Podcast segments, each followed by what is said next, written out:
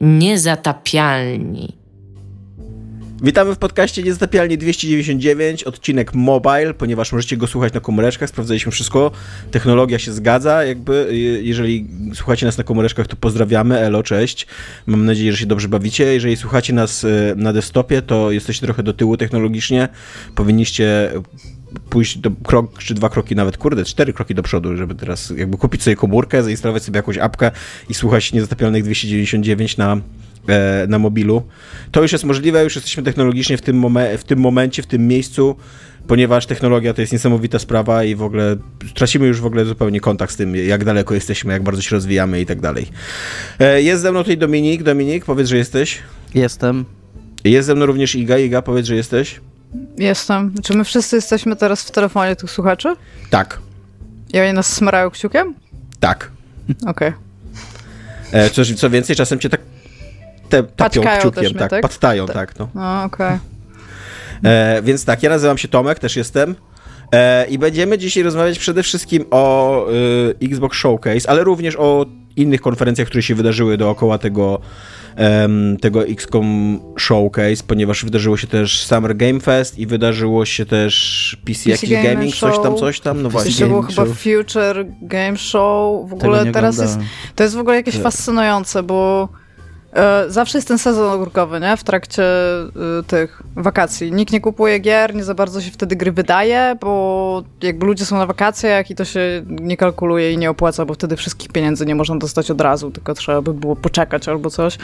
I na to, jak mało się dzieje w tym okresie, to mamy bardzo dużo konferencji przed nim. Ja w ogóle czy ja w ogóle dobrze kojarzę, bo wy oglądacie to na żywo, ja oglądam później tylko jakby fragmenty, co nie, powycinane już i tak dalej. Ale czy na Summer Game Fest był trailer, który zapowiadał Anapurna tak. showcase, ich własny? Tak. Jakby dostajesz trailer kolejnego tak. show. Tak, to się, to się już teraz dzieje. W ogóle S3 umarło i przez to musimy po prostu bardzo, bardzo długo teraz siedzieć w różne dni, tygodnie, wieczorami. I teraz jakoś tak sobie w ogóle te, te show się sobie nawzajem reklamują. Niedługo tak. będzie taki show, który będzie ci po prostu mówił, kiedy będą show tak. i będą reklamy tych show. Będzie się nazywał The Show Showcase.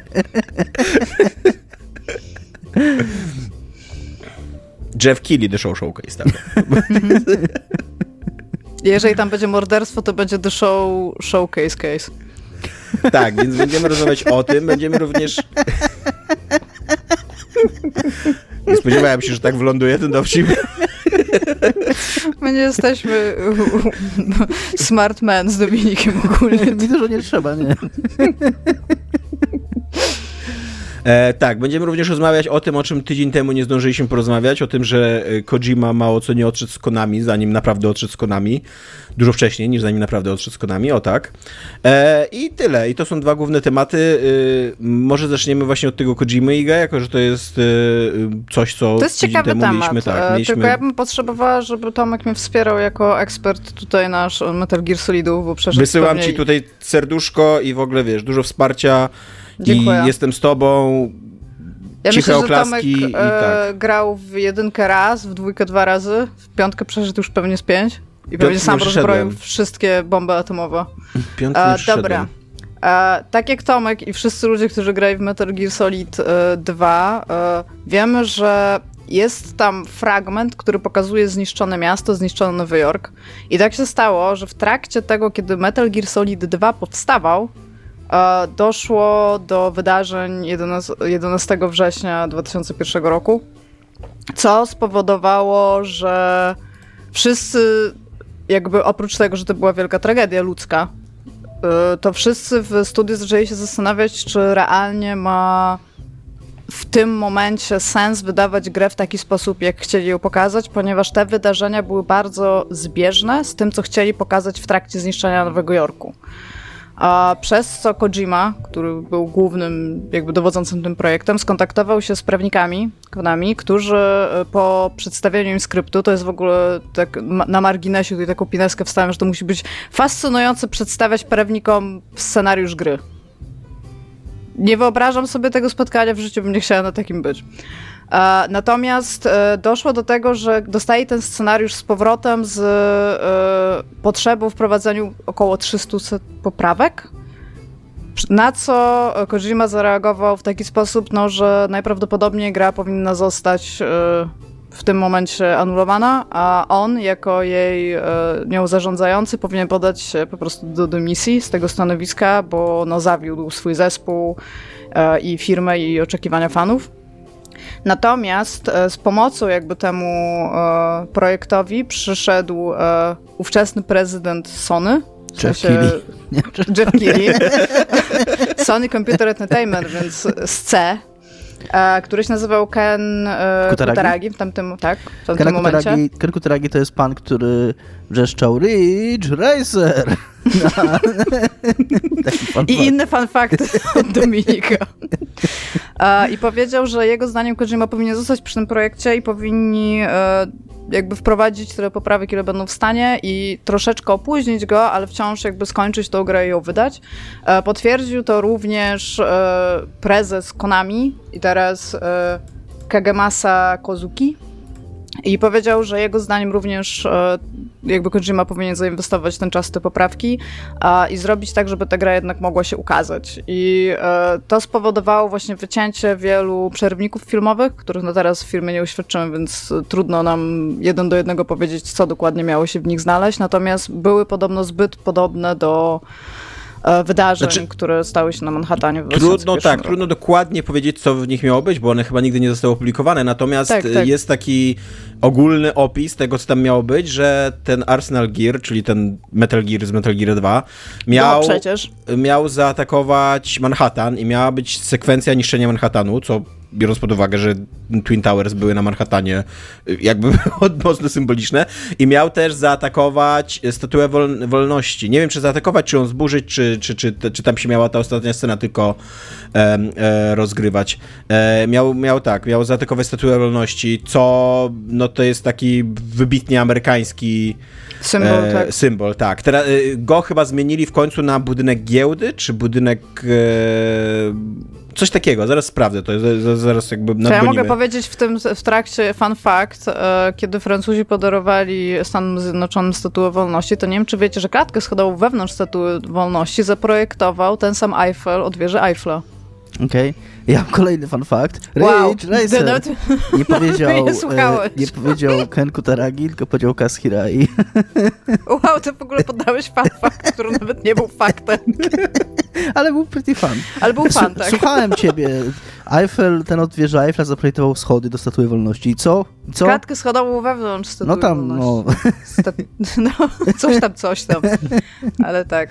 E, No, ale mo- mogę powiedzieć, że te poprawki, które wprowadzili, no najprawdopodobniej po prostu ucinając część kontentu, co się między innymi stało w tych przerywnikach, spowodowało tak naprawdę tylko lekkie przesunięcie premiery gry e, na kilka tygodni i wyszła w listopadzie 2001 roku. Więc jakby nie, okazuje się, że ten pościg nie był aż taki duży. E, w, finał e, MGS-a 2 rozgrywa się w, na, na dachu dosłownie e, Federal Hall National Memorial. Budynek położony w dystrykcie finansowym Manhattanu, pierwotnie zbudowany jako drugi ratusz Nowego Jorku. No to Więc- tak rzeczywiście t- trochę można powiedzieć, że y, tę taką korbę symboliczności rzeczy, których mogli pokazać na Manhattanie, trochę skręcili. I jakby w taki sposób Metal Gear Solid mógł Natomiast się ja okazać, chciał- a Kojima został w Konami, tak? Do czasu oczywiście. Właśnie, natomiast ja bym chciał powiedzieć, że zakończenie MGS-a 2 jest tak popierdzielone i tak zawiłe i tak dziwaczne, że nie wiem, nie mogli jak na mnie to przenieść do Francji i ja właśnie wieżę Eiffla obalić i to by miało, to by było równie symboliczne i, i ludzie też by tam y, cztery czy pięć warstw znaczeniowych z tego wycisnęli i to miałoby wiele sensu i tak dalej. To miało Jeszcze bym chciała, żeby sensu. w cutscence Snake y, trzymał krosanta i był tak zły, że zaciska pięść i żeby on się tak kruszył. To by miało bardzo wiele sensu, ponieważ nie wiem, czy wiesz, ale Eiffel, ten od wieży Eiffla, zaprojektował klatkę schodową do Statuły Wolności, więc można symbolicznie powiedzieć, że wręcz u stóp wolności amerykańskiej stoi wieża Eiffla w pewnym sensie, więc... Wewnątrz tej, bo ty możesz wejść do niej do środka i spojrzeć jej przez oczy, tak A samo jak tej akcja- babce na Oktoberfest, która patrzy No dokładnie, Niemczech. czyli wszystko się zgadza. A skoro akcja i tak już została przeniesiona do Francji, to nie wiem, czy wiecie, ale taki fun fact, w Paryżu jest druga Statua Wolności, więc można by było zachować oryginalny scenariusz, rozwalając jednak Statuę Wolności. Ale Jest chyba mała... jeszcze jedna w Vegas, Jest tak mała, tak, drogą, jest mała, ale, ale od kiedy odkryliśmy kadrowanie to, i od kiedy, od kiedy wszystkim I nam od się kiedy wydaje, to- tak- że tak, ten napis od kiedy- Miami jest gigantyczny, co, a on tak naprawdę jest taki normalny napisik Miami przy tym lotnisku, to, to ta statua wolności z Paryża też może być wielka. Ale Ale ona jest- wiecie co, to jest gra, można przeskalować ten model, jakby Ona na nikt nie każe ci jest- tam iść. Ona jest na moście tak y, przyczepiona jakby, więc dosyć ciężko byłoby ją chyba przeskalować. Tutaj powołuje się na argument Iggy, że, on, że to jest gra. Jakby, żeby... To jest gra, Dominik. Możesz przeskalować wszystko o ilekolwiek, jeżeli chcesz. Tak, wystarczyłoby, że w kadrze było wieża Eiffla, wszyscy by uwierzyli, że to jest Paryż, jakby co nie, można by było niszczyć. Wszyscy by uwierzyli, że to jest Paryż, tak. To jest pierwsze miejsce, z którym się kojarzy wieża Eiffla. A nie wieża Eiffla, kurde, myślałam o Statui Wolności. Dobra, tak, wieża Eiffla kojarzy się z Paryżem. Dziękuję. Brawo, ustalone. Więc tak, na szczęście wtedy Kojima nie odszedł i stworzył jeszcze... E, ile było później Metal Gearów? Trójka, czwórka. I, I piątkę coś jeszcze też było stworzył jeszcze pomiędzy. dla Konami. Tak, ale coś jeszcze było pomiędzy. Tak, jeszcze był Portable Ops chyba. No, no to stworzył I jeszcze była trochę ta mała piątka, e, Ground Zeroes. To była bardzo mała piątka do. Tak. Ja w ogóle dzisiaj jestem zajebiście zły w fanfakty. Ona w ogóle nie jest na moście. Ja ją zupełnie źle zapamiętałem. Ja to musiała być jakaś inna, jakiś inny posąg, który był na moście. Ona sobie tak stoi Dominik faktycznie- sad fakty będzie mówił Ona dzisiaj. jest faktycznie na takim cyklu koło wieży Eiffla blisko stoi, więc totalnie można było ją przeskalować. Gówno wiem, w dupie byłem, gówno widziałem. E, dzisiaj mówię... Widziałeś? jesteś naszym... To nie ty, jest tak, że ty, gówno widziałeś. Widziałeś jakiś pomnik na jakimś moście. Tak, dokładnie. Masz pewne turystyczne doświadczenie. Miałem wtedy pewnie z 6 lat i, i tak to zapamiętałem, że to była statua wolności. Więc dobrze, ustaliliśmy pewne rzeczy odnośnie do pomników i charakterystycznych miejsc na świecie. Kojima nie odszedł wtedy z Konami, odszedł z Konami e, po W trakcie piątki chyba. 5. Nie, tak mi się wydaje, że pod koniec produkcji piątki, że tam jeszcze... No bo on jeszcze Silent Hills miał robić, nie? Tak, Ale to tak. też mu usunęli. E, tak, tak. Co zresztą... No i chciał zrobić Walking Simulator, zrobił Walking Simulator o sikaniu na grzyby i jakby jesteśmy w tym miejscu teraz. Co zresztą rzutuje na to, że piątka jest nieskończona i to jest dlatego, to jest powód, dlaczego ja jej nigdy nie skończyłem, bo nigdy nie, ona, ona w pewnym Bo nie momencie da się, bo jest nieskończona. Da się skończyć Bum. ją jako grę, jakby, da się obejrzeć napisy końcowe, co nie? E, ale tam wątki są pourywane i tak nie do końca wiadomo o co chodzi. Zupełnie inaczej niż we wszystkich innych grach Kojimy. które były skończone.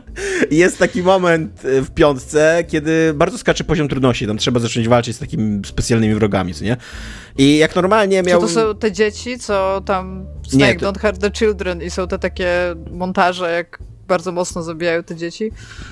Nie pamiętam tego, ale tam są tacy super żołnierze w pewnym momencie. Okej. E, I e, jak normalnie pewnie bym się zawziął i przeszedł to, co nie, Te, ten moment tak, z taką świadomością, że e, mam się zawziąć, a ta gra i tak się nie skończy de facto i tak jakby zobaczę tak naprawdę rozpierdzielone zakończenie. No i tam z, z, trzy razy doszedłem do tego momentu i zawsze, e, dobra, nara. Rozumiem. A szkoda, bo w ogóle uważam, że MGS5 to jest kurde rewelacyjny open world. Tam, jak on działa, Dominik to działa lubi. zajebiście. No. Ja się zgadzam z Tomkiem. E, może nie mm, doszedłem tak daleko, albo po prostu jestem lepszy w gry i nigdy nie była dla mnie za trudna. Nie, nie doszedłem raczej tak daleko. Ja bardzo blisko początku Afryki przestałem grać, tak nie wiem, po dwóch, trzech misjach w Afryce.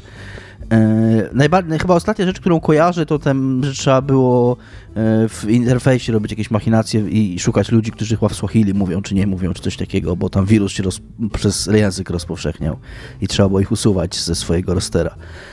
E, I, ale zgadzam się, że, że jeśli chodzi o taką interaktywność i, i to, jak ten open world był zbudowany i jak te misje się w nim toczyły i jak tam te systemy wszystkie działały i jakie tam się rzeczy na styku tych systemów działy, takie mini historyjki, to to była rewelacyjna, rewelacyjna gra. No taki jest news. E, dobra, e, pytacie się mnie teraz w listach, co jest gracie, grane, ponieważ, e, ponieważ ja tydzień temu nie miałem mojego, co jest grane, na, na rzecz innych, co jest grane, więc e, ja teraz powiem, co jest grane. Będę miał dwa w tym odcinku, dwa, co jest grane. Co? Co Nic, takiego dobrze, dobrze, dobrze. E, więc tak, e, zacznę, od, e, zacznę od giereczki, ponieważ przyszedłem e, indonezyjską przygodówkę, można powiedzieć. To to z gęsiami? Co, wysyłałeś screena? Są tam Tak. gęsi, tak, tak. Okej. E, A Space for the Unbound nazywa się ta, e, ta gra. E, I jest to tak, no tak. Najbardziej wprost to jest to dosyć prosta przygodówka, e, w której e, no tak naprawdę mamy zawsze ze dwie, trzy rzeczy w ekwipunku i taką zagadkę, że któraś z tych rzeczy po prostu będzie pasowała do, Czy jedną z tych do rzeczy jest łom, Tomek? Słucham? Czy jedną z tych rzeczy jest łom? Jest jedną z, tym, że jest jedną z tych rzeczy łom, ale tylko przez moment jakby. Nie, nie, to nie jest no. tak, że długo masz ten łom, co nie? W ekwipunku. Tylko, tylko do jednej zagadki i też tak naprawdę łomu potrzebujesz tylko po to, żeby e, zdobyć młot. A młot po to, żeby mieć śrubokręt. Jakby, czego nie rozumiesz, Dominik. E... Potem klucz francuski. E, więc tak, więc jest to pikselo, pikselowa przygodóweczka, taka z widokiem 2D ten pixel art jest ładny, ale widzieliśmy dużo lepszych pixel artów. Jakby to nie jest, to nie jest taki pixel art, który by mnie na dzisiejszym etapie jakby pixel artu zachwycił, co nie? Aczkolwiek gra ma rewelacyjną ścieżkę dźwiękową. Jest tam kilka numerów takich wokalnych, chyba ze 3 czy 4, nagrane wydaje mi się, że specjalnie dla, um, dla gry, a jak nie nagrane specjalnie dla gry, to ktoś bardzo długo musiał szukać piosenek z tekstami, które pasują idealnie do narracji, co nie? Bo, bo, bo bardzo dobrze pasują te, te, te, piosenki do narracji, e, ale też te wszystkie takie e, idol, ten taki, taki, taki dim, co leci zawsze w tle, co nie? To, e, to wszystko jest super i naprawdę bardzo dobrze się tego słucha. E, Zaczynasz jako taki chłopiec, y, nastolatek y, ze szkoły średniej, który y, przyjaźni się z młodszą dziewczynką, z taką pochodzącą z takiego przemocowego domu, która ucieka jakby od tego domu do takiego opuszczonego wagonu metra który stoi gdzieś tam po prostu na boku i, i, i, służy im za taką kryjówkę i ten chłopiec jakby zaczyna się trochę z nią przyjaźnić, opiekować, jakby jest, służy jej za takiego e, starszego brata. Oni tak, tak, trochę jest takim Oniszenem, tylko wyłącznie teraz wszystkie hentai skojarzenia, jakby. a drugi wątek jakby e, jest taki, że on normalnie sobie też w, e, w liceum e, do liceum chodzi i ma tam swoją e, taką high, high, school, sweet, high school sweetheart, swoją dziewczynę Ra, a jako, że to jest indonezyjska gra, to wydaje mi się, że to się czyta Raja ale pewien nie jestem, e, bo nie ma tam voiceoveru, więc nigdy nie czytałem jej imienia na, głos. E, I ta dziewczyna, ta jego sympatia e, ujawnia przed nim w, pierwszych, w pierwszym rozdziale, że ma jakąś taką magiczną moc, dzięki której może manipulować rzeczywistością, e, robić jakieś takie umiarkowane, magiczne sztuczki i ta moc, im, im, im częściej ona z niej korzysta, tym bardziej ona ją osłabia, więc to jest taka, taka mm, dwuznaczna, że się tak wyrażę, no, nie? E, I po takim idealnym dniu, jakby ona dzięki tej mocy właśnie tam organizuje taki idealny dzień na, na, na, na randkę, na jakieś tam budowanie domku dla kotów i w ogóle jest bardzo dużo kotów w tej grze i w ogóle jest 25 zwierząt, które możesz pogłaskać i to jest w pewnym momencie ważne fabularnie, czy pogłaskałeś wszystkie, czy nie, nie? E, więc są pieski, kotki, są gęsi i, i, i coś jeszcze możesz pogłaskać. E, koguta chyba jeszcze możesz pogłaskać, kurę i krowę, także takiego bawołas, o, nie? O, krowy super. E, więc, więc tak, I, i w ogóle jest taka bardzo empatyczna na zwierzęta ta gra, nie? Tam w narracji te zwierzęta odgrywają dużą rolę i to, żeby być dobrym dla zwierząt jest, jest istotne i przemoc, znaczy okrucieństwo jakieś wobec zwierząt jest tam piętnowane i tak dalej, co nie? E, no i tam szybko się dowiadujesz, Zresztą to jest gra wideo, więc musisz się dowiedzieć tego, jak musi tam się coś wydarzyć, co nie? Szybko się dowiadujesz, że coś jest bardzo nie tak z rzeczywistością um, tego chłopaka, że y, te dwie nitki, czyli że ta jego, ta, ta nitka, w której on się przyjaźni z tą, z tą młodszą dziewczyną i ta nitka, w której on jest, e, on idzie na randkę ze swoją licealną dziewczyną, że one się nie łączą w jednej rzeczywistości jakby, w jednej nitce czasowej, że postaci z tych dwóch nitek o, o sobie nie wiedzą nawzajem i tak dalej, co nie? No i tam próbujecie, próbujesz rozwiązać E, to, tą zagadkę w pięciu rozdziałach. W każdym z rozdziałów masz e, ważną postać jakby fabularną jako swojego takiego towarzysza, co nie? Albo w jednym, w jednym to jest kot, w drugim to jest taka, w tym twoim liceum jest taka dziewczyna oczywiście, która tam rządzi wszystkimi innymi dziewczynami, co nie? Więc to jest Zawsze tak, tak jest. Tak. Potrzebujemy hierarchii, inaczej nie działamy. No niestety licea tak działają bardzo. Że... E, trze... E, później to jest, oczywiście tam w pierwszym rozdziale to jest ta twoja dziewczyna, a później to jest jeszcze taki szkolny geek, co nie? E, i, I jakby zawsze masz takiego towarzysza, który, który tam ci tłumaczy, co się dzieje i, i, i, i, i, i tak dalej. I jest to gra z jednej strony taka dosyć płytka gameplayowa, bo tak jak mówię, to jest gra głównie o chodzeniu między ekranami i rozwiązywaniu zagadek na tyle prostych, że po prostu przekliku, przeklikujesz zazwyczaj przez e, inwentory. Jakby bardzo rzadko masz takie momenty, że coś jest rzeczywiście interesującego i ciekawego i tak dalej, nie?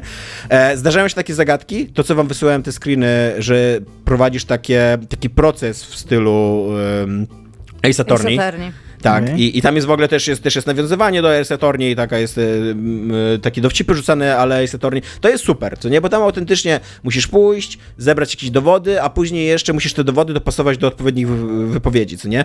I to też nie jest jakieś strasznie trudne, to nie jest tak, że tam się głowisz i masz później jakiś taki, wiesz, moment odkrycia strasznego, ale jest to przynajmniej zabawne, co nie?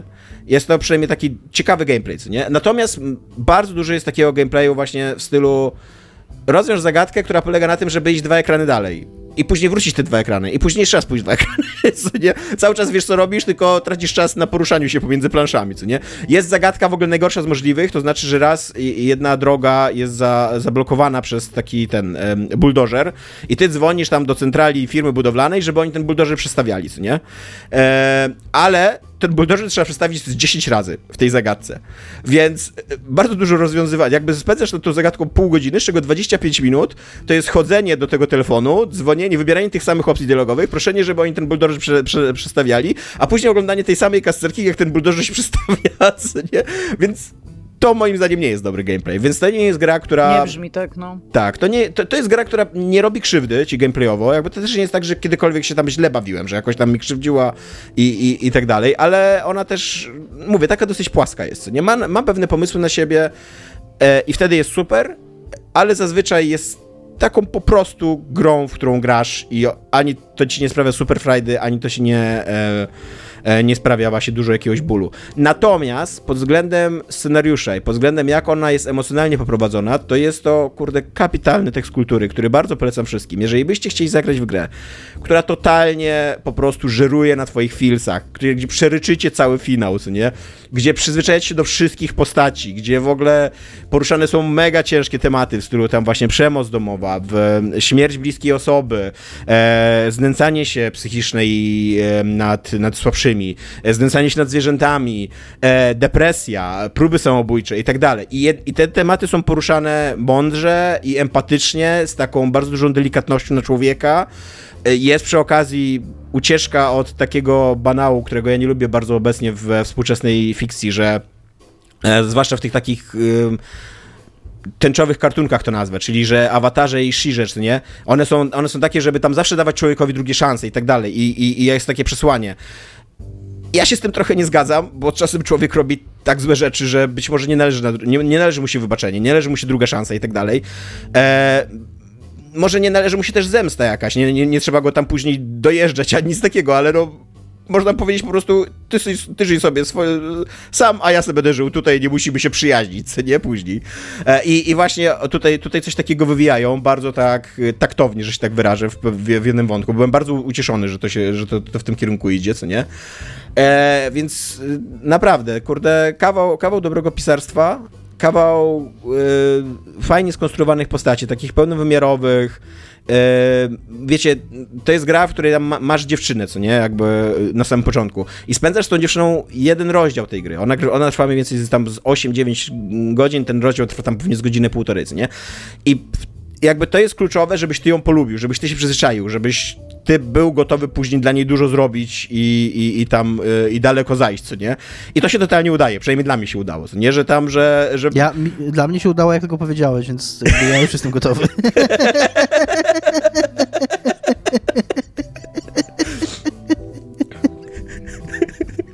E, ona robi w ogóle, mi się wydaje, że oni trochę sobie zdają sprawę, bo ona w ogóle odniosła dosyć duży sukces, tak mi się wydaje, przynajmniej po recenzjach na Steamie. Ma tam 3000 overwe- e, overwhelming positive recenzji, co nie? E, I jest tam w ogóle na, ja, ja na nią wpadłem, bo sobie klikałem po Guardianie i tam trafiłem na najlepsze gry 2023, a nagle tam jakiś A Space for the Band, nie mam pojęcia co to jest, jakiś indonezyjski indyk, co nie? e, I tak na nią wpadłem, więc, więc to jest według, według jednej z największych gazet na świecie jedna z najlepszych gier tego roku, nie? E, I ona w ogóle jest tak pewna tego, że, że jej właśnie wychodzi tak e, emocjonalnie i narracyjnie to, co ona próbuje zrobić, że na końcu ma taki Victor Lab. Nie wiem, czy wy lubicie. Ja, ja często czegoś takiego nie lubię, że jak masz jakąś taką grę, która właśnie tam ma taki mega dramatyczny punkt kulminacyjny i dużo bohaterów, to na końcu jest takie, mm, taki epilog, co się wydarzyło u tych bohaterów, co nie? Takie, e, takie zajrzyjmy tutaj, zajrzyjmy tam, co nie? Posłuchajmy po prostu ostatniej muzyki i tak dalej, co nie? A tutaj totalnie byłem kupiony, jak ona to robi. Totalnie w ogóle byłem za... Wow, że, a ciekawe co u tego, ciekawe co u tamtego, co nie? E, więc mówię, jakbyście chcieli, e, znaczy nawet nie jakbyście chcieli, jest to kurde mega dobra, mega fajna gra, e, ma swoje płcizny gameplayowe. To nie jest gra, w którą tam będziecie grali to nie jest w ogóle systemowa gra też przede wszystkim, ona jest strasznie nieniowa. I na początku nie będziecie rozumieli, o co w niej chodzi, jak w większości narracji growych dzisiaj, co nie? Ale też nie przejmujcie się tym za bardzo, ona się układa w koherentną całość na końcu. To nie jest tak, że tam będziecie musieli czytać jakieś steamy i, i, i, szukać interpretacji i tak dalej, co nie? To jest bardzo konkretna historia, która się układa w całość i jest dosyć prosta do zrozumienia. Możecie mieć tam delikatne problemy z chronologią, ale to nie rzutuje w ogóle na jej zrozumienie i na, na, na, na pojęcie i tam na zaangażowanie emocjonalne, co nie? Ale no mówię, jest, jest, wydaje mi się, że to jest taka gra, o której się, kurde, będzie dużo mówiło w jakichś podsumowaniach, o która jeszcze być może jakoś tak wybuchnie w mediach. Ona w ogóle też dostała bardzo dobrą recenzję na Eurogamerze, to co też mnie zdziwiło, którą zupełnie przegapiłem. E, ma te 4 na 5 gwiazdek, nie wiem co tam teraz znaczy na Eurogamerze 4 na 5 gwiazdek, ale kiedyś to było recommended, co nie, jakby wcześniej. E, więc y, no, więc jakby bardzo polecam, super giereczka, bardzo wzruszająca, bardzo taka prawdziwa też. Też ostrzegam, że mówi o naprawdę poważnych problemach, takich jakie, ludzie, zwłaszcza nastolatki mają w życiu. Mówi, znaczy pokazuje te problemy takimi, jakie one są, co nie? To jest tam ludzie, którzy cierpią na depresję, przeżywają katusze. Ludzie, którzy są e, prześladowani w szkole, przeżywają katusze okrucieństwo wobec zwierząt wygląda źle, co nie, jakby to się dzieje w tej grze i, to, i, i, i, warto o tym pamiętać, ale też mi się wydaje, że no kurde, po to sztuka jest, żeby nas konfrontować z jakimiś trudnymi tematami i, i to A Space for the Unbound bardzo umiejętnie konfrontuje gracza z takimi, z takimi tematami. I też mówi, mówię, jest, jest bardzo wrażliwa na to, co chce powiedzieć, jak to mówi, jakby nie ma jakichś uproszczeń psychologicznych, e, nie jest to gra, która jakoś idzie na skróty, jakby pokazuje problemy psychiczne i, i społeczne jakby w całym takim e, w całym takim ich skomplikowaniu i tak dalej. Natomiast w ogóle to nie jest gra w cudzysłowie egzotyczna, co nie? To, to, że ją zrobili Indonezyjczycy tam ja bym w ogóle o tym nie wiedział, gdyby nie to, znaczy wiedziałbym, że ją, bo ją kupiłem, co nie? Ale totalnie to, to, to, to jest y, bardzo uniwersalna mm, narracja, dosyć słabo osadzona w jakichś realiach, chyba że realia indonezyjskie są takie totalnie zachodnio-animkowe, bo to są, to są takie klimaty. Jedyne czym się to, jedyne czym się to tam wyróżnia, wyróżniają postacie to są, to tyle, że niektóre kobiety chodzą w hijabach, co nie, że zasłaniają włosy. A niektóre nie, bo Indonezja jest raczej chyba tolerancyjna i, i otwarta na ten, w, ty, w, tym temacie, jakby są, są tam i chrześcijanie i, i muzułmanie, nie? Bardzo mi się e... podoba w ogóle taki casual racism. Realia gry są bardzo słabe, no chyba, że Indonezja jest po prostu bardzo słabymi realiami. nie no, oczywiście wiem, że o to ci nie chodziło. No chodzi mi o to, y, na przykład jak grałem w tą tajwańską grę Iga, powiedz mi, jak ona się nazywała. Nie Detention, tylko ta druga. Tajwański Ta, horror. Red Candles, tak? Tak. Uh, The Sorge, Distortion, coś takiego? Nie. Yy... Sprawdzam. Coś na D. To tak, tak, coś na D. Nie detention, tylko to drugie. Wiem, no właśnie nie detention, tylko to drugie. To w każdym razie, jak grałem w to nie detention, tylko to drugie. Devotion. Co Jak?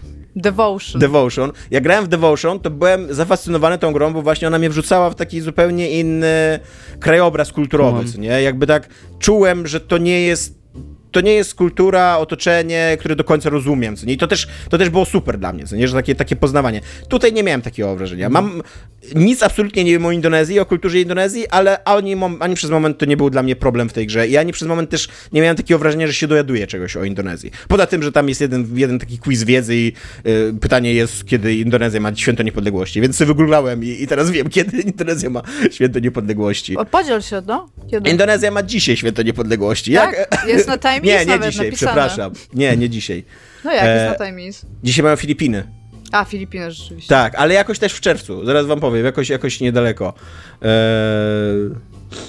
To jednak się nie nauczyłem.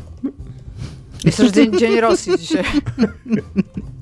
I dzień jedno- jedną rzecz- pracy dzieci. Miałeś 14 jedną rzecz sierpnia. Do nauczenia się tej gry, Tomek. Rzeczywiście, praktycznie czerwiec. Totalnie w czerwcu. Prawie, że dzisiaj.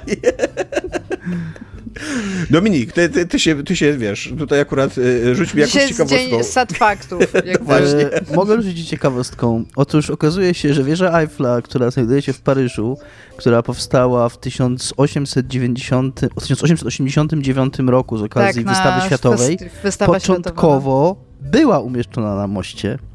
E, nie, postara- nie podejmę się go wymówić, Pont de Grel, czy coś takiego, Pont de Grenelle, przepraszam. I na tym moście znajdowała się, jest to most nad Tamizą, tak? Nad Tamizą, czy nad, nad Tamiza jest, w, czy nad Sykwaną? Nad Sykwaną, Syk- Tamiza jest w Londynie. W Londynie.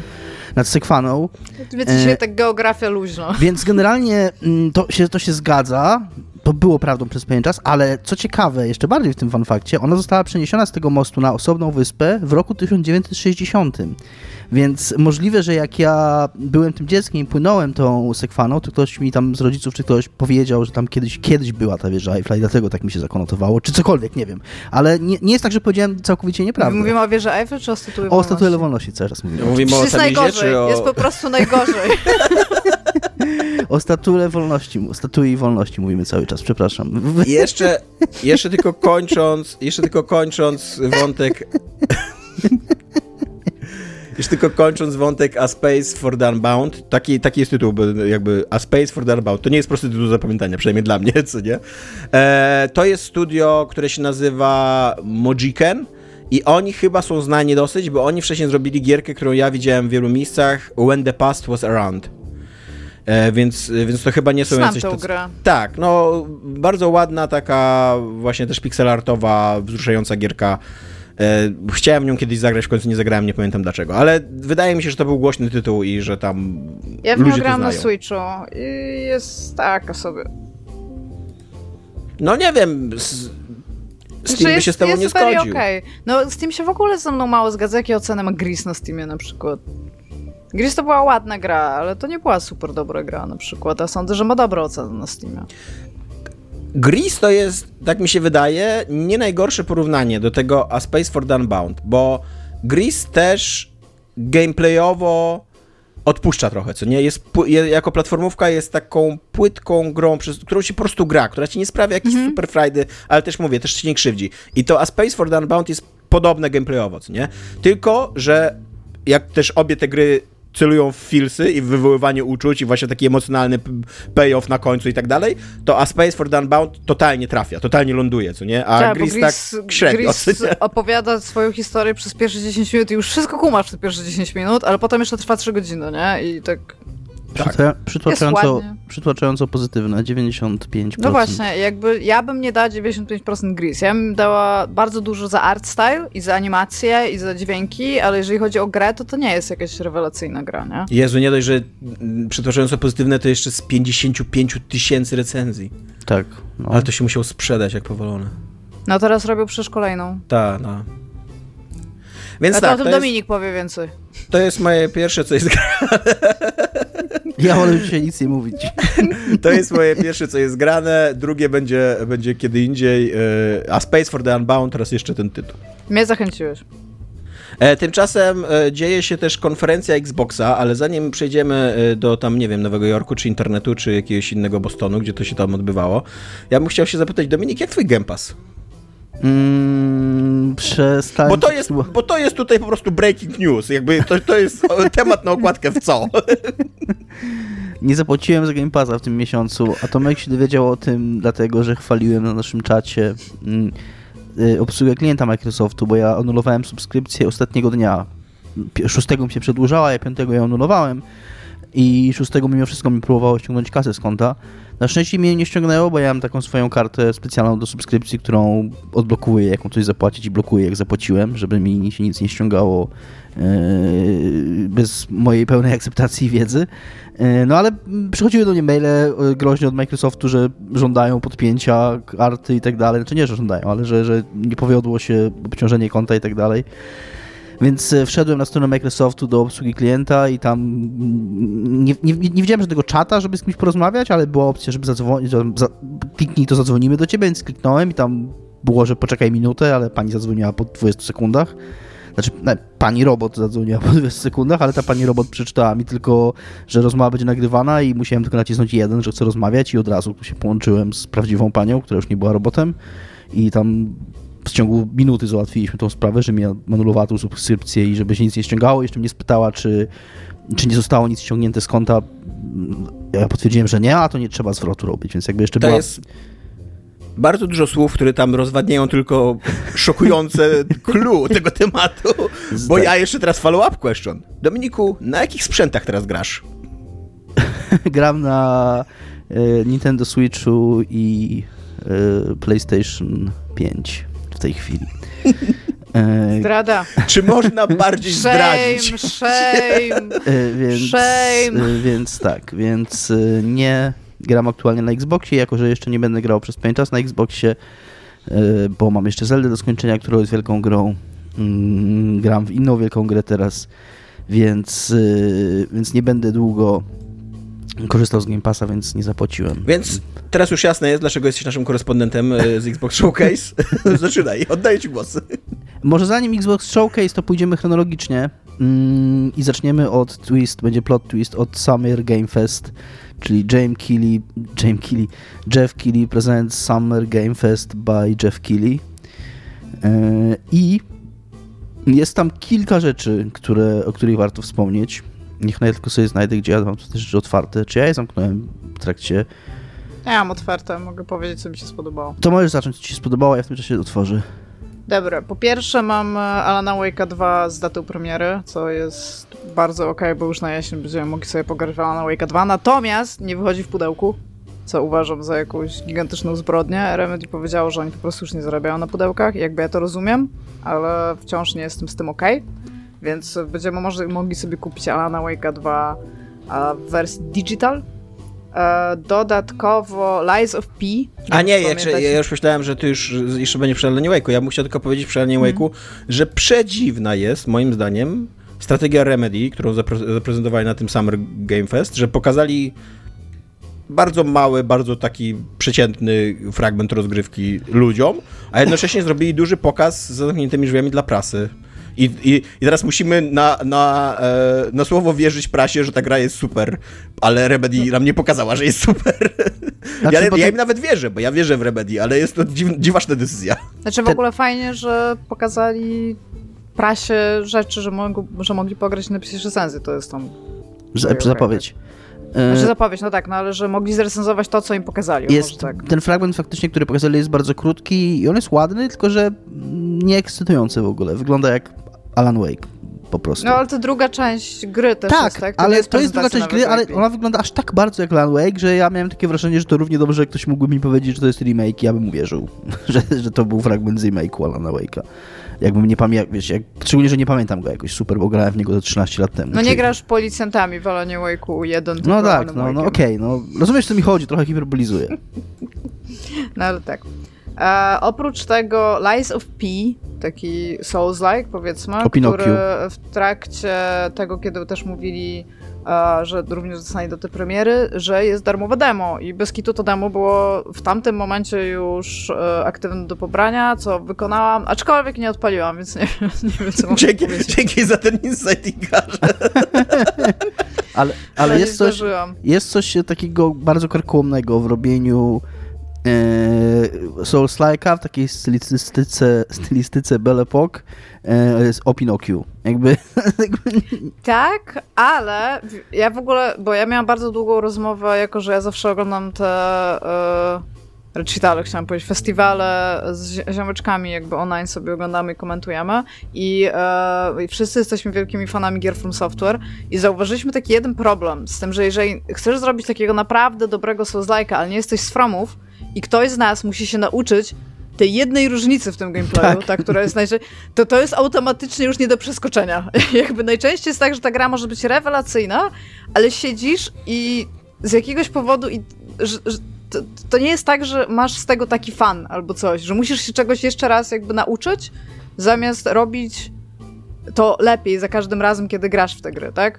Mi się wydaje, że dlatego Sekiro tak mocno nie siadło bardzo wielu ludziom. Ja akurat bardzo lubię Sekiro, ale no jest to zupełnie jakby inna gra. No ale tak, Lies of P muszę przejść, znaczy muszę zobaczyć to demo. E, I coś jeszcze było takiego, co mnie zainteresowało. Mogę powiedzieć też, co mnie nie zainteresowało, to nikogo nie interesuje. Nawet mnie. Ja mogę powiedzieć, co mnie zainteresowało. Zainteresował mnie Nicolas Cage który dostarczył mi tam tego, czego ja mówiłem w odcinku, że potrzebuję. I ja w ogóle nie wiedziałem. Ja chciałem oglądać ten Summer Game Fest, ale myślałem, że on jest w piątek bo przeczytałem tweeta, który był, bo w amerykańskim czasie był tweetowany i data była już, już o trzeciej nad ranem no wiecie, tam daty i strefy czasowe and shit. Więc myślałem, że jest w piątek, a okazało się, że jest w czwartek i w czwartek do mnie Patryk Kwiałkowski pisze, że Dominik Nicolas Cage jest właśnie na scenie w Summer Game Fest. To jest to, czego chciałeś. W odcinku mówiłeś, że brakuje ci do konferencji, więc oglądaj. I wtedy zacząłem oglądać. I niestety nie zdążyłem na całego Nicolasa Cage'a, zdążyłem na końcówkę Nicolasa Cage'a. To był taki bezsens, że ten Nicolas Cage był na tej scenie, a potem pokazali 30 sekund yy, stare wyglądającej gry, tak, jaką jest Day by Daylight. I kurde, ten... jeszcze on jest, on, on jest po prostu skinem, on tak. nawet nie jest postacią. Tak. On jest skinem, który ma jakieś granty i linie dialogowe z takim mega martwym wzrokiem, bez animacji twarzy w ogóle. I oni z nim rozmawiają na tej scenie z 10 minut. Nie, no nie Jakby... tyle to nie. No ale Jakby, okej, okay, go się miło słucha, bo to jest aktor, on dobrze wypowiada się, on jest taką fajną retorykę tam stosuje Plus... i naprawdę miło się go słuchało, ale Plus Why? Nicolas po Cage, po co my to robimy? To jest w ogóle człowiek charyzma, więc tak, jak on wyjdzie na scenę, to tam... Było to fan po prostu, no ja uważam, że to było fan. I... Ja miałam... Ja wiem, bo ty nienawidzisz aktorów w ogóle. Ja w ogóle nie rozumiem, po co my to robimy na wydarzeniach growych. Bo to jest fan. Is it though? Potem oglądałam ten trailer, gdzie on biega, Ale... gdzie ktoś nim biega i tak siedzę i tak...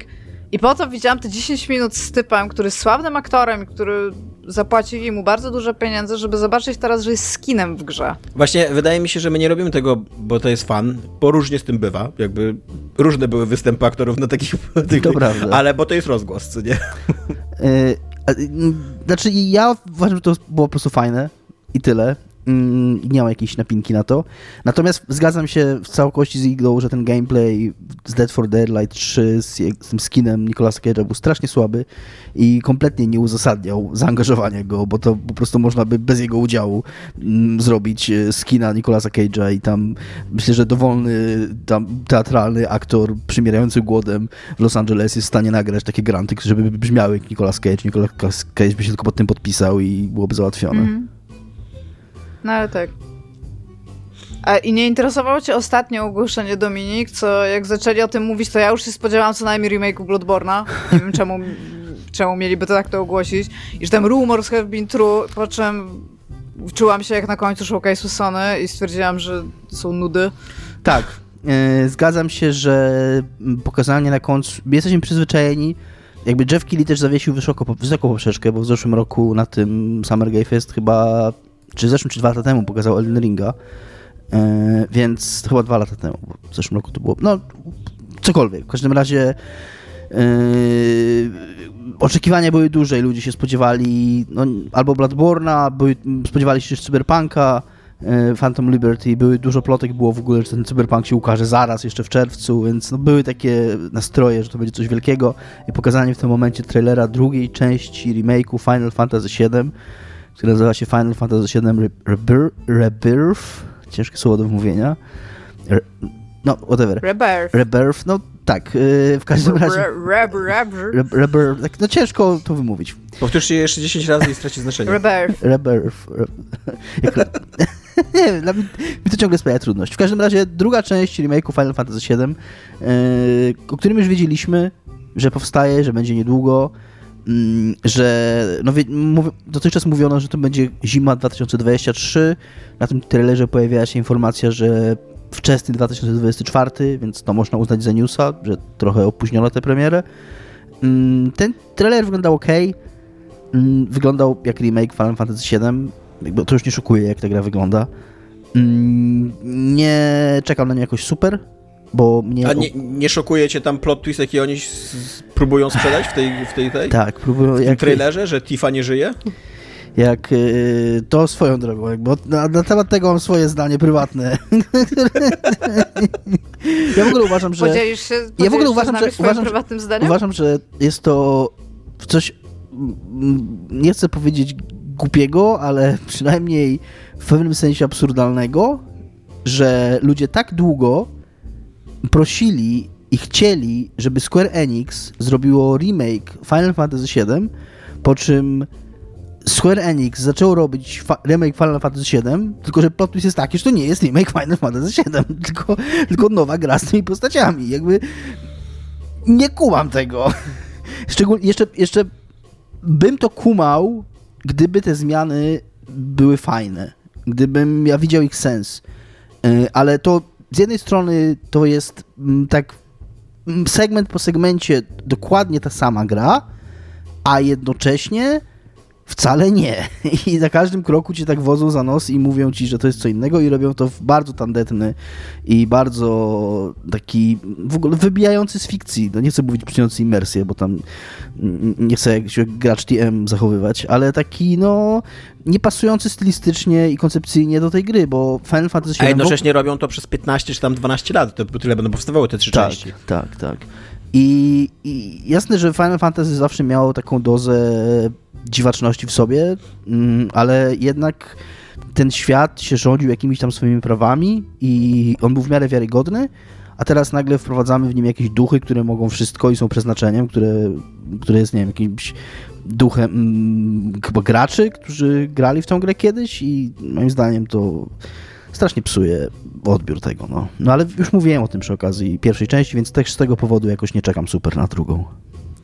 Ja natomiast nie oglądałem Summer Game Fest, bo tak jak już mówiłem, nie oglądam, ale e, mam taką myśl tylko, że jest coś e, przedziwnego i takiego mocno creepy w e, naszym, takiej ma, naszej małej społeczności, naszy, naszym ma, małym bagienku giereczkowym, że mamy prestiżową imprezę, którą tam jest, namawiamy, że miliony ludzi na całym świecie oglądali, że patrzcie, co teraz będzie się działo.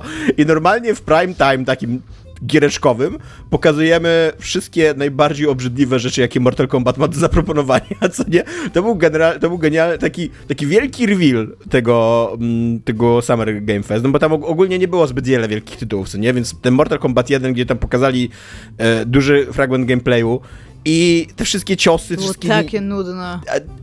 To, że to jest nudne, czy nie, to tam, no nie jest to, nie jest to, wiesz, nie jest to moje hobby, nie, Mortal Kombat. Ale kurde, no jak, jak, jakbyś coś takiego pokazał na jakiejkolwiek takiej właśnie mainstreamowej imprezie filmowej, co nie, to to by było, kurde, niewybaczalne. A w giereszkach luz, kurde, luz. A nie denerwuje cię, że mieliśmy też na tym Summer Game Festie dwa trailery seriali? Bo na przykład tego nie rozumiem. Czy na jakimś festiwalu filmowym pokazują trailery gier? Mm, na Tribece wprowadzili, tak. I co teraz, a? Albo a? na przykład na Dzień Książki pokazują filmy? Jakby nie rozumiem tego. Nie rozumiem, czemu y, wzięli czas, który mieli przeznaczony na gry i zamiast pokazać na przykład jakieś indie gry, postanowili pokazać Wiedźmina i co tam było? Twisted Metal, tak? Tak. Nie, rozumiem w ogóle tego. Jak, Bo Wiedźmin jest... jest adaptacją gry, no i Twisted Metal też. Co tu dużo mówić. Ale nawet Kili powiedział, że Wiedźmin jest bazowany na książkach Sapkowskiego. E, W sensie, że ten serial jest bazowany na książkach Sapkowskiego. Nie powiedział nic na temat gry w ogóle.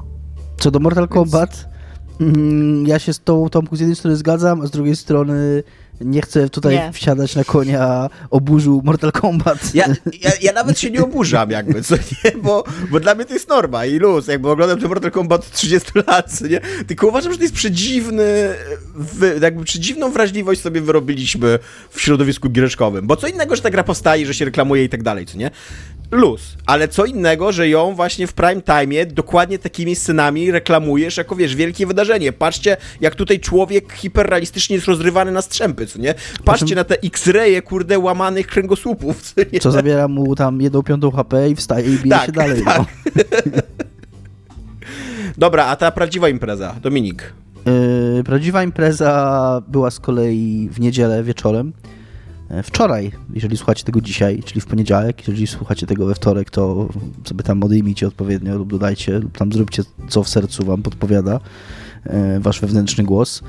E, Odbyła się Xbox and Starfield Showcase, dwie godziny Mm, i pokazano bardzo dużo gier i tak jak sobie przeglądałem reakcje graczy, czy na YouTubie, czy w komentarzach na stronkach, czy na Reddicie, to generalnie perspektywa jest bardzo pozytywna. Jestem aż zdziwiony, szczerze mówiąc, jaka jest pozytywna, bo Microsoft nie miał najlepszej prasy ostatnimi czasy, szczególnie u graczy, mm, z powodu Redfalla, ale też takiej perspektywy, że oni mają w ogóle gier, że nie ma gier na Xboxa, to się tam powtarzało od, od bardzo długiego czasu. Częściowo słusznie, częściowo oczywiście z pewną przesadą. Więc od- odbiór jest bardzo pozytywny. Jest takie przekonanie, bo oczywiście potrzebna jest taka narracja, że ktoś wygrał, bo kto zawsze ktoś wygrywał E3, teraz nie ma E3, więc jest kilka konferencji i ktoś to, z tych konferencji musiał wygrać. Jest, jest, perspektywa jest taka, że Microsoft wygrał. Wygrał chyba w dużej mierze z powodu Starfielda, o którym na koniec, ale jeżeli chodzi o tą podstawową konferencję, to mnie ona trochę wynudziła. Mm, może nie tak jak Summer Game Fest, y, bo było tam trochę ciekawych rzeczy, ale te, jeżeli były jakieś ciekawe rzeczy, to to były głównie ciekawe rzeczy z powodu tytułu i pewnej obietnicy, którą ja sobie sam e, w głowie robię na temat tych gier, a nie tego, co pokazano. Na przykład Fable, gra, na której się plotkowało od dawna, która była zapowiedziana, nie pamiętam kiedy, ale już jakiś czas temu i było wiadomo, że Playground to robi. Swoją drogą na marginesie sprawdziłem, bo ja byłem. Pamiętałem, że Playground to jest studio, które robi Forza Horizon, e, ale nie wiedziałem, że aż tak bardzo robi Forza Horizon, e, bo myślałem, że może coś jeszcze robili w swojej historii. To jest studio, które zrobiło 5 gier. Forza Horizon 1, 2, 3, 4 i 5. Więc e, jest to pewnie dla nich fajne, że robią coś nowego i fajnie byłoby coś zobaczyć z tej gry. Zobaczyliśmy taką cutscenkę, zabawny filmik, sketch, fraszkę, taką krotochwilkę na podorędziu przygotowało nam Playground, która podobno jest na silniku gry. Mm, Moim zdaniem obecnie, patrząc na możliwości nowych sprzętów, to już zwiastun na silniku gry nic nie oznacza, bo można go tak zrobić, że wygląda No właśnie, jak dokładnie. CGI. No, tak chciałem powiedzieć, że nawet jeżeli to co, to, to ta gra nadal nie będzie tak wyglądała. Tak, tak, bo, bo dokładnie, więc, yy, więc okej, fajnie, że Fable powstaje, fajnie, że 2024, nie wierzę w to totalnie. Mm, to Chicken sam... chaser. Słucham? Oni tak mówili w jedynce. You're a chicken chaser. Look, chicken chaser. Yy, co jeszcze? Nie, nie będę wszystkiego m, e, przeglądał, wy może jeszcze coś powiecie, co was zainteresowało. Mnie, Kurde, są, są dwie gry indie, ale to Tomek powie. Ja powiem Ale- nie, ja powiem, że mnie autentycznie zainteresowało, że obejrzałem zwiastun Star Wars e, Outlaws i autentycznie nie wiedziałem, czy to jest w ogóle, czy to czy oni reklamują grę, czy oni reklamują jakąś animację, bo tam, tam nic nie ma jakby growego, nic, zero, co nie? To jest po prostu taka miniaturka, takie, takie tam, nie wiem, no mogliby to przed filmem Pixara wyświetlać, co nie? Taka tam przygoda Star Warsowa w animacji i, i, i naraz, nie? W ogóle nie mam pojęcia, co to będzie za gra. A, Ja że, się- a że Ubisoft robił wcześniej serial, robił Mythic Quest, tak przez moment mi przyszło tak przez myśl, ej, czy to, czy to ma być jakaś taka produkcja telewizyjna, co nie, coś takiego? Trochę tak. Yy, było trochę takich trailerów. Mm, z kolei z y, innej beczki, która mnie bardzo interesuje i interesowała to Avowed, czyli nowe RPG Obsidianu, y, FPP bazujące na mm, uniwersum Pillars of Eternity i to mi się... mm, Ja na tą grę bardzo czekam, bo to jest Obsidian i tam wszyscy kochamy Obsidian i mamy w sercu. Jak to obejrzałem na żywo, to wyglądało to słabo, tak szczerze powiem. Miałem takie wrażenie takiego rozczarowania, jak źle to wygląda. E, Trochę winą była ten, jak oglądałem- tego streama na żywo, chyba na kanale też Video Game Awards, tam oglądało ze 150 tysięcy osób, on był straszliwie skompresowany, więc możliwe, że dlatego, bo obejrzałem jak sobie później mm, już po tym streamie tego, mm, ten trailer to wyglądał lepiej. Ja bym Ale- tego chciał dodać, że bardzo nieironicznie, totalnie nieironicznie uwielbiam konstrukcję, oglądałem tego filma.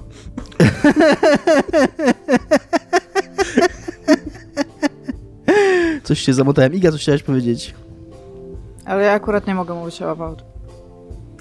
Okej, okej, no to nie mów. Bo chciałam powiedzieć, bo w, wcześniej Tomkowi dałam skończyć, a chciałam powiedzieć, że Still Wakes the Deep o eksploracji yy, Wygląda oil ciekawie, rig, tak. jak jest po polsku. Mm, Platforma wiertnicza. Tak, e, to po pierwsze. Po drugie, Ale druga i- część Yakuza Like a Dragon. Iga, przepraszam, ale czy to, że, ty, Zadałeś że- pytanie, czy, czy to, że- możemy, czy że to, że nie możesz mówić o Avowed, znaczy, że ja nie mogę skończyć mówić o Avowed? Bo ja nie A, bo- skończyłem. No tak, ale powiedziałeś, że podniosłam rękę, to zaczęłam No mówić. myślałem, że masz coś do dodania na temat tego, co ja powiedziałem, albo coś do wtrącenia, Nie, no. a nie, że coś przejąć. Nie, nie mogę nic mówić na temat No dobrze, ja nie, nie, nie pytałem cię o Avowed, jakby to ty dzwonisz. Ja chciałem skończyć tylko to, co ja mówiłem o Avowed. Że na początku mi się nie podobało, ale, ale obejrzałem to później, tego filma yy, na już po streamie i okej, jakby nie wygląda to źle. Też wydaje mi się, że oni idą 60 klatek na sekundę, tak to przynajmniej wyglądało. Więc być może dlatego ta gra nie wygląda jakoś next-genowo. Ona ma pewną decyzję artystyczną, którą oni podjęli i to nie jestem, jakby technicznie rozumiem, dlaczego to tak wygląda. Nie jestem do końca przekonany, jak co do decyzji, co do kierunku artystycznego, ale tutaj y, już mm, być może musimy się przekonać albo przyzwyczaić, albo poczekać aż na więcej. I to jest wszystko, co miałem ja do powiedzenia o Avowed i teraz Iga możesz mówić o innych rzeczach. Tak, to tamte dwie wymieniłam. Y, Hellblade 2, które pokazali na silniku gry i pokazali tylko cutscenkę z najprawdopodobniej jakimś 5-sekundowym sz- iściem do przodu. Nie wiem, czy na to zwróciliście uwagę. Ale no, kurde, zapomniałam już trochę, że Hellblade 2 wychodzi, więc trochę fajnie. Nie wiem, czy wy się orientujecie, bo miałam taką zagwozdkę, jak pokazywali tego Hellblade'a. Czy oni w ogóle powiedzieli cokolwiek o story, czy cokolwiek zteasowali? Bo ten pierwszy teaser to było, że Senua stoi na czele jakiejś takiej Tak. armii. I walczy Jakby- z olbrzymem. Tak, tylko że jakby na jakiej ona, na czele jakiej armii ona stoi, skoro jej społeczność jej wyrzekła, jakby, więc coś tam się, jakby ja, ja trochę nie rozumiem, jak Wydaje mi się- pociągnąć wątek Senui. Wydaje mi się, że to dalej. będzie jakiś twist, że jak ona wróci z piekła, to jakby będzie embrace'owana znowu przez swoją, wiesz, społeczność, nie? Że to, no, No, ale to jakoś to bardzo- wytłumaczą. Jakby ja rozumiem, tylko że to też jest bardzo nie w klimacie tej opowieści, nie? Więc jakby Nie wiem, wiesz co, wydaje mi się, że dwójka może być zupełnie inną opowieścią, a właśnie taki, taki motyw tego, że ona zeszła do piekła i teraz wraca i jest uznana za jakąś tam widzącą, czy coś takiego, co nie, no to już ma dla mnie trochę sensu taki. No pewnie tak. Uj. Znaczy, mo może. Tylko właśnie tak się zastanawiam, czy nie w ogóle cokolwiek, ale nie. Był tylko tam ten teaser i teraz jest to, co pokazali, więc tam no więcej Hellblade'a. Jeszcze w międzyczasie e, była taka pokazówka technologiczna, jak działa ta e, w Unrealu 5 ta technologia przenoszenia ruchów twarzy, co nie? Która robiła wrażenie, ale to było tylko takie, takie tech demo, taka, taka błyskotka, co nie po prostu. E, więc tak, Tak, ta, i- te, też jakby jestem mega zaci- zaci- zaciekawiony tą grą, ale też nie do końca wiem. No nie wiem, znaczy, z drugiej strony to pewnie będzie po prostu slasher, tak jak pierwsza część, nie? Więc może dlatego oni tak, wiesz, obchodzą ten temat pokazywania samej gry, co nie? No może. Ale tak czy A inaczej... z takich e, zapowiedzi, które pokazywały tylko i wyłącznie cutscenkę, e, super mi się spodobał klimat e, South of Midnight. Z tym takim ziomeczkiem grającym bluesa i taką małą babką, która podchodzi, bo szuka potwora, więc to tam jak najbardziej kupuję. Ale chciałam się was zapytać, czy uważacie, że jak macie taką dużą scenę i dużo publiczności, to najfajniejszą rzeczą, którą pokazywacie, to są crossovery jednych rzeczy z drugimi rzeczami, bo tak było bardzo dużo teraz stosunkowo za dużo moim zdaniem w stosunku do tego, co pokazali jakby. Ja myślałem, że cię ucieszy, że Guybrush ma brodę w Sea of Thieves. Tak, to się cieszę, bo on wygląda jak w dwójce, a to jest moim zdaniem bardzo fajny kierunek, w którym szli z nim, zanim nie zrobili czterech kroków wstecz. Jakby, więc tak. I ma laleczki, którymi się bawił, zanim do niego przyszli, co też bardzo doceniam. Ale Ja- to wciąż jest Sea of Thieves. Czy mnie to zaskakuje, Iga? Ja ci odpowiem tak. E, Nie zaskakuje mnie to, dlatego że mówimy o instytucjach, firmach, ludziach, biznesmenach i tak dalej, którzy de facto nie, nie są zainteresowani rynkiem twórczości, tworzenia, sztuki, tylko są zainteresowani żonglerką IP, które mają i wyciskaniem jak największej, jak największej kasy z jak największej ilości e, zaangażowanych w to właśnie własności intelektualnych i tak dalej. I to to jest dla mnie całkowicie naturalne. Czy mi się to podoba, czy nie, jakby ja to ignoruję po prostu. Dla mnie to jest taki, przykład- taki szum, który zawsze pomijam na tych wszystkich scenie. No Ale- tak, ale na przykład y, siadasz sobie do Microsoft Flight Simulator i odpalasz sobie Duna, ten dodatek, i lecisz przez tę pustynię 25 godzin i to jest fan. Myślę, że to jest tak, że mają tam jakiegoś człowieka, który jest odpowiedzialny za IP Duny, czy tam jakąś współpracę z Mhm. właścicielami tego IP i on, je- jego zadanie polega na tym, żeby jak najwięcej wycisnąć krwi, potu i pieniędzy z tej Duny, co nie? I jak mu się w końcu udało i pomyślał, że oj, Microsoft Flight Simulator, a tam, tam latają też rzeczy w tej Dunie, co nie? To ktoś pomyślał, okej, ten facet zrobił swoją robotę, damy go na to show, co nie damy, damy mu te pół minuty tam trailera. No i to są takie rzeczy, które zwróciły mocno moją uwagę. To ja w takim razie podejmę temat, bo jako, że na końcu będzie e, Starfield, to ja podejmę temat Cyberpunka. E, bo będzie, bo był też e, datę premiery ogłosili i, i pokazali kolejny trailer cyber, tego DLC do Cyberpunka. I jakkolwiek jestem tam on board, jestem zainteresowany zagraniem w tą grę. Nadal staram się w ogóle z wielką uwa- znaczy z wielką uważnością podchodzić do wszystkiego, co CD Projekt Red obiecuje w cyberpunkach innych takich, bo już naobiecowali swoje.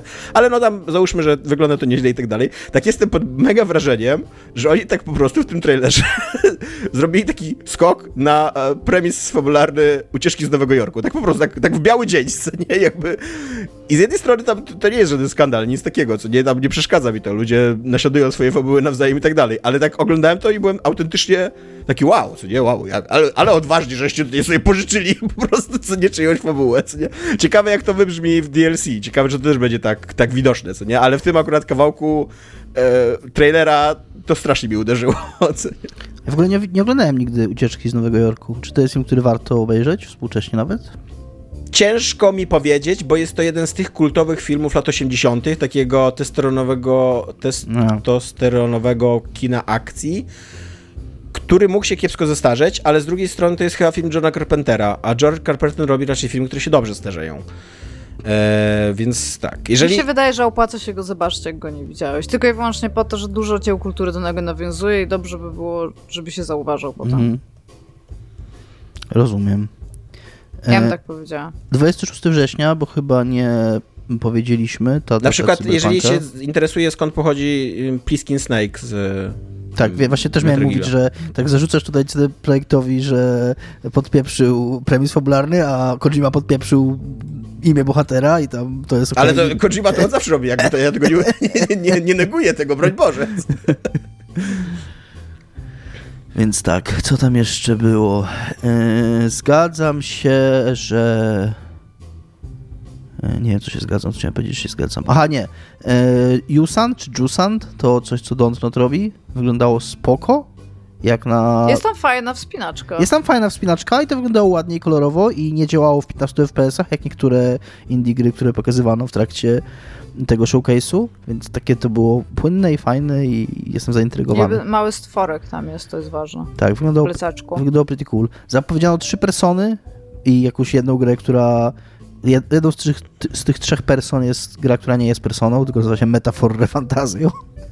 To... Ale twórców Persony. Tak, tak, tak, tak. Natomiast zobaczyli, że udało im się zrobić GUI do Persony 5, więc teraz wszędzie Tak. będzie GUI do Persony 5. Tak, tak. To jest dla nich ważne. E, Tak. I jeszcze chciałem, jak już, tutaj, jak już tutaj się trochę nabijam z bezczelnego skoku na, e, na czyjąś twórczość, to też chciałem docenić bezczelność ludzi z Inexile Entertainment, którzy po prostu postanowili w biały Zrobił dzień Bioshocka, zrobić tak. nowego Bioshocka. Jakby tam, wszyscy już zapomnieli o tej grze, na pewno zróbmy coś takiego. Ja myślałam w ogóle, że to będzie In Exile tam w połączeniu tam z, no już nie z Irrational Games, tak, ale tam jakby ten i że tam Bioshock Infinite RPG albo coś jakby, nie? I jakby, czy Tactical, czy nie wiem, cokolwiek. I jestem like, a spoko, o, tutaj jest Handyman, tutaj jest ten, jakby, nie, nie, to jest zupełnie inna gra, po prostu nie rozmawiamy o tym. Bioshock? Nie grałem w Bioshocka, może ty grałeś w Bioshocka, o co ci chodzi? Jest Nie mam takie- pana Bioshocka i co mi pan zrobi? Jak czytałem jakieś takie przypuszczenia czy, czy, czy pytania, które się pojawiały przed tym showcase'em, to właśnie jednym z takich pytań, które gracze spisywali, było ciekawe, co In Exile zrobi z budżetem Microsoftu i tak oglądam, patrząc, co In Exile robi z budżetem Microsoftu, okazuje się, że Bioshocka zrobi z budżetem Microsoftu, gdyż, kurde, Ale spoko, bo Lewin odszedł od robienia Bioshocków i robi Bioshocka, więc No właśnie. będzie dużo Bioshocków znowu. To, mnie to cieszy. Bioshock to była okej gra, Ale akurat Infinite była najgorszą z, z Bioshocków. ale tak, no ale znaczy Wciąż najgorszy z Bioshocków to jest pretty To okay gra. pretty okej gra. No. Ale jak już zrobili skok na Bioshocka, to mogli zrobić na jedynkę albo dwójkę. Nie, Co im, co im wisiało? Eee, podobno to ma być RPG. Nie było tego widać totalnie w e, tym trailerze. Nie, wygląda jak FPS. Wygląda jak zwykły taki- shooter, tak. tak. Jak Mam zwykły dobrą RPG, przejściówkę? Wiecie, co jeszcze ile- wyglądało jak shooter? To, to właśnie chciałem powiedzieć, tak. Jak zwykle shooter wyglądał również Starfield, e, jeżeli chodzi o gameplay. Ja do końca trochę się spodziewałem, że oni zrobią w tej grze coś w rodzaju Watsa z Fallouta, albo tego czegoś, co było w Outer Wilds, czy jakieś takie spowolnienie czasu. E, Czy Outer Worlds, kurde, nigdy nie będę tego wiedział. Outer Worlds. Outer Outer Worlds, Worlds, tak, Outer. Outer Wilds to ta... No, to Outer Worlds. Mm, Nie wygląda na to, to ma być taki normalny shooter i wyglądało I to- Bardzo jak No Man's Sky, tak. Y, To swoją drogą, y, to za chwilkę. y, Jeszcze o, tym też już szybko skończę. Wyglądało strzelanie i to jest najlepsza pochwała, jaką mogę mu dać. Na lepsze niż w Falloutie 4. Wyglądało też moim zdaniem na lepsze niż w Cyberpunku. wyglądało ok. Aczkolwiek totalnie też, totalnie nie tego się spodziewałem po Starfieldzie. Pierwsze filmiki, jakie odpaliłem ze Starfielda, to było takie totalne gun porno w stylu, kurde, Call of Duty.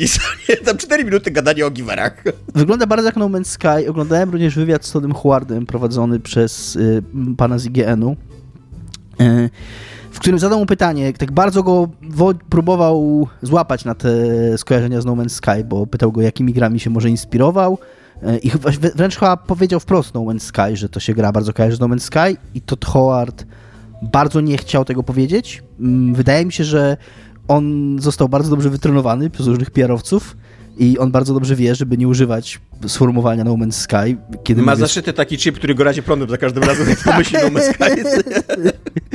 bo to jest bardzo oczywiste skojarzenie. Mm, Nie powiedział go. E, W sensie nie, nie, nie, nie powtórzył w ogóle słów No Man's Sky, bo tak jak mówicie, jakby to go boli po prostu fizycznie. Mm, y, Dla mnie to wyglądało tak jak No Man's Sky, które ma w sobie wsadzoną do środka grę Bethesdy. E, Czyli nawet to wręcz mm, z tego co tłumaczyli, to w ten sposób działa. Czyli mają proceduralnie generowane planety i jakieś tam klocki fabularne i, i, i, i też takie lokacje zrobione ręcznie i te klocki się populują te planety. Nie się populują, tylko populują te planety, czyli jak lądujesz na planecie, to tam się generuje jakiś kawałek i gdzieś tam się jakiś budynek, który oni ręcznie zaprojektowali się pojawia, tak? I tam jakiś ludzie, jakiś quest czy cokolwiek tam oni wymyślili. Tam się, tam się strasznie w ogóle dużo. To był godzinny pokaz, tam nie ma sensu w ogóle omawiać każdego szczegółu, który oni tam pokazali. Polecam go obejrzeć mm, każdemu z Was, bo cały odcinek można poświęcić na omawianie poszczególnych jego elementów. Więc może tylko każdy z nas powie parę słów, co myślało o tym i ja, ja się strasznie nahypowałem i wiem, że nie powinienem. Mam parę ale co do tego To trailera. już podobna gra, na którą się ludzie hypowali? Tak, wiem. Ale nie powiem ci jaka. Wydaje mi się, że mm, ja na szczęście nie mam oczekiwań, że to będzie No Man's Sky. Wydaje mi się, że ludzie, którzy oczekują, że to będzie To No nie było Man's No Man's Sky, tak? To było to No Sky. E, Swoją drogą, moim zdaniem problemem Cyberpunka jest to, że ludzie oczekiwali GTA, a dostali... Nie, mówiłam o No Man's Sky. Tak? A ja totalnie pomyślałem o Cyberpunku. Wow. Okej. Jesteśmy już w miejscu, gdzie Cyberpunk bardziej zawiódł ludzi niż No Man's Sky. Nie, ja po prostu, moim zdaniem, moim zdaniem skojarzenie z. Cyberpunkiem jest bliższe e, do Starfielda. Moim zdaniem problemem Cyberpunka Może. było to, że ludzie chcieli GTA, a dostali RPG Bethesdy, a problemem Starfielda może być to, że ludzie chcą No Man's Sky, a dostaną RPG Bethesdy.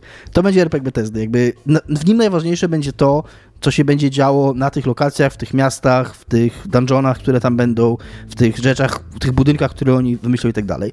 Wydaje mi się, że ten W naszych statkach, które będą wyglądać jak dumne penisy, to jest też ważne. Wydaje mi się, że te wszystkie systemy dodatkowe, te proceduralnie generowane planety, te bitwy kosmiczne, te statki, to wszystko będzie działać jakoś tam. Z tym będą jakieś problemy, to będzie niedorobione. mm, To nie będzie tak super, jak wynikało. Bo tam z tego, co oni pokazali, to, to po prostu była gra ostateczna, w której będzie kuna możliwość abordażu, przeprowadzania, skakiwania na inny statek, przy, y, przejmowania tego Właśnie nie statku. pokazali abordażu. Pokazali. Za- Nie no, ale nie takie, że przeskakiwania, tylko tam... No, był zadokowany ten statek przez Tak. takie rękaw, tak, przyczepiony do drugiego statku. No raczej w kosmosie sobie inaczej tego nie wyobrażam. Żeby... No tak, ale Więc yy, i tam to było super, że on wskoczył w ogóle na drugi statek, zabił załogę, jego przejął i tam do swojej floty dołączył, nie? Mm, Plus to budowanie baz swoich i tam zatrudnianie jakichś ludzi do tych baz, tam w ogóle jakaś strategia jest wbudowana w to wszystko. Mm, Ja na to nie czekam jakoś super. Wydaje mi się, że bardzo dużo ludzi na to czeka i że ludzie, którzy na to czekają, będą zawiedzieni. Zawiedzeni, bo te systemy będą, ale one będą raczej dużo płytsze niż, yy, niż ludzie by chcieli. Yy, Nie za bardzo będzie z tego cokolwiek wynikać. To jest moje przewidywanie teraz. I to nie jest sednem tej gry. Sednem tej gry są questy, są dialogi, są, jest fabuła, jakiś tam wątek fabularny i te wszystkie mm, ewentualnie jakieś interakcje systemowe, które się w grach Bethesdy dzieją, a nie jakiś mm, space sim, handel, budowanie baz, strategia y, i tak dalej, nie? Aczkolwiek być może te dodatkowe systemy pozwolą na ciekawsze, większą Tak. kombinację jakby takich małych historyjek, nie? Że o, tam wybudowałem sobie domek, potrzebowałem do niego tyle a tyle metalu, zrobiłem abordaż na inny statek, tam zdobyłem metal, ale zaatakował mi ktoś jeszcze po drodze i tam Jasne. musiałem koniec końców kupić ten metal, nie? Jasne, to jest coś, co się dzieje w grach Bethesdy, co nie umieją robić, więc y, to jest fajne jako tło dla, dla tego ręcznie zrobionego kontentu, za przeproszeniem. Mam też swoje mm, przypuszczenia na temat tego, jak będzie działało generowanie planet, które mogą się okazać błędne, ale ludzie są już dość powszechnie przekonani, że nie będzie lotów atmosferycznych. To jest oczywiste w ogóle, wydaje mi się, że oni już to wcześniej potwierdzili, że lądujesz po prostu statkiem i chodzisz po tej lokacji, nie ma żadnego latania. Mi się w ogóle wydaje, że to, i to jest moje przypuszczenie kolejne, mm, że to nie będzie taka gra, w której będziesz mógł wyjść ze statku i obejść całą planetę naokoło. Wydaje mi się, że ich oni trochę unikają, oni bardzo unikali mówienia tego. Mnie bardzo zwróciło moją uwagę to, co Tho- to Howard powiedział na początku, że eksploracja wygląda tu trochę inaczej niż w innych grach Bethesdy, bo lądujesz statkiem i eksplorujesz teren naokoło. On praktycznie takiego terminu użył. Wydaje mi się, że ta gra będzie generować ci jakiś kawałek, jakąś mapę po tym, jak wylądujesz i to będzie tylko ta mapa, po której będziesz mógł chodzić. Po czym wybierzesz inny punkt na planecie, on ci wygeneruje inną mapę. I one być może jakoś tam się będą pi razy oko łączyły, ale nie będzie tak, że będziesz mógł obejść całą planetę i wydaje mi się, że ludzie, którzy oczekują takiej naprawdę gry ostatecznej, w której będą całe planety, po której będziesz mógł zwiedzać w całości, będą rozczarowani, więc to jest moje przypuszczenie, ale mimo wszystko super czekam. A jak wy? Że mimo ja tego... jestem po, po pierwsze przerażona faktem, że większość ludzi, która mówiła na temat tej gry, bo tam były takie gadające głowy, to byli producenci. I jakby ja rozumiem, że producenci są dewami, ale producenci nie robią gier, producenci produkują content. I jakby sam fakt, że tam był chyba tylko było chyba dwóch seniorów, reszta to byli lidzi. Jakby nie nastawiam je pozytywnie do samej firmy, ale to co chciałam powiedzieć, to ja z teraz otwieram nie do zakłady. końca kon- produkują po- content, właśnie devowie produkują content, writerzy na przykład. Dewowie robią No. content, A a, producenci producent nie robi nadzorują nic, robienie. tylko nadzorują robienie właśnie. I oni, to nie są najlepsze postaci jakby z całego inwentarza, który tam masz, żeby mówić na temat tej gry. A to, co chciałam... Ja bym chciała za założyć z wami taką pulę zakładową na temat Starfielda. Daję 5 złotych polskich nowych na fakt, że wątek główny będzie napisany tak, jak Bethesda pisze wątki główne i będziesz tam szukał członka rodziny. Myślę, że córki? Może? Bo dawno nie było. I wszystkie sidequesty będą ciekawsze niż wątek główny. Daję 5 złotych na to. Y, Nie założę się co do questa głównego i córki, ponieważ oni dosyć mocno podkreślają, że jest. y, Tam są różne perki w tej grze, takie. To jakoś inaczej jest nazwane, nie perki, które możesz sobie wybrać. Jeden z tych perków to jest właśnie, że się ma rodziców i trzeba im jakąś część swoich y, zarobionych pieniędzy co jakiś czas wysyłać, ale za to y, tych rodziców y, odwiedzasz co jakiś czas. I wydaje mi się, że skoro to jest perkiem, taka jakaś relacja rodzinna, to nie będzie ona w centrum fabule, fabuły głównej. Więc tutaj się. Jeżeli tak, to będzie ok, ale ja bym się założyła 5 złotych, że będziesz szukał w pewnym momencie członka swojej rodziny. Ja też Okej. bym tak obstawił, tak. Tak, bo Tesla Jakby- nie potrafi inaczej po prostu. Jak to masz, jest- znaczy to jest w ogóle, to jest w ogóle bardzo prosty taki topos do zrealizowania, że wyruszasz w nieznane śladami swojego tam ojca, matki, kogoś tam, co nie? Że on wyruszył przed tobą w tą podróż, zaginął, teraz ty musisz ruszyć za nim i też odkryć tej świata, jednocześnie go Because of odnaleźć i reasons, pogodzić tak. się i na Tu końcu, wiesz, wpaść sobie w ramiona i... Wiadomo, że zawiązaniem fabularnym jest odnalezienie jakiegoś artefaktu tajemniczego, który jakby też widzimy to w, tym, w tych fragmentach gameplayu, y, który prowadzi głównego bohatera do tej organizacji, nie pamiętam jak ona się nazywa, y, Co Coalition, tak? Space Nazis. Nie, no. nie Space Nazis. Bethesda lubi takie frakcje. Masz na przykład Brotherhood of Steel, to są tam post-apo-nazis, jakby... Oni też tak piszą jakby te postaci zawsze, więc będziesz miał Space Nazis, jakby to... Jaki hejt Space. Rebels, Space Nazis, jakby to nie jest hejt, tylko no Bethesda bardzo tak... y, Oni mają taki styl. Oni, Ale Brotherhood of Steel to jest chyba jeszcze taki- sprzed czasów Bethesdy nazwa. Tak, no ale oni nie byli tak pisani, jak, jakby, bo Bethesda wyciąga właśnie takie, y, jakby to powiedzieć, takie plampowe rzeczy, w sensie na zasadzie zobaczyli coś, im się tak skojarzyło, to teraz już tylko tak to będą pisać, bo to ma być zrozumiałe, łatwe, strawne i jakby tak robił frakcje. I to po prostu jakby, wiem, że będą tam Space Nazis, no Dominik też wie, że będą tam Space Nazis, też mogę na to 5 Mm. złotych położyć. Pewnie tak, pewnie tak. No.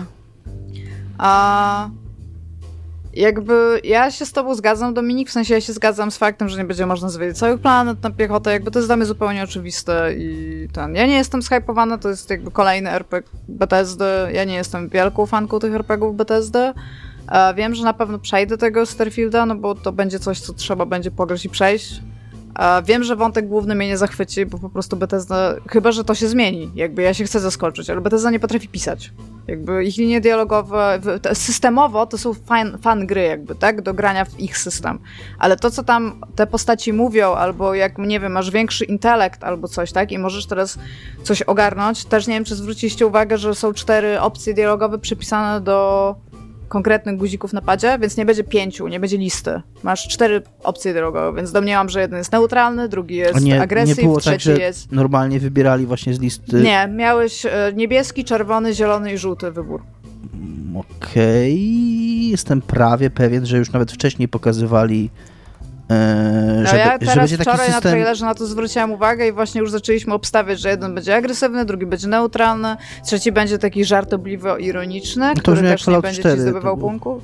No to, to brzmi jak taka, mówię, taka system, systemowość Bethesdy. Jakby to Mhm. nie jest, oni po prostu tak robią czasami rzeczy. Jakby okej. Ty- Ale wydaje mi się, okej, widzę tego screena, ale wydaje mi się, że to nie są guziki na padzie, tylko to są poziomy trudności, bo tam masz jakieś jakiegoś przekonywania kogoś, tam plus jeden, plus trzy, plus cztery, plus pięć i to jest taki od zielonego żół- przez żółty do czerwonego.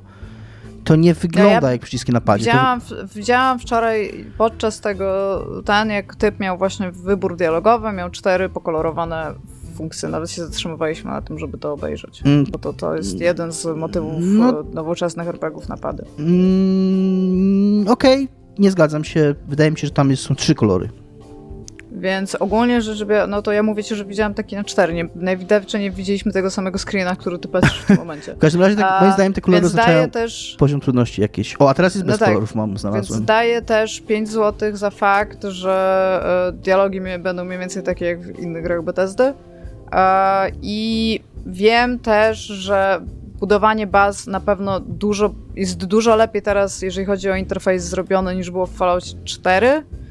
Natomiast mam nadzieję i taką naprawdę szczerą nadzieję, że to nie będzie tak duża część gry jak w Fallout 4.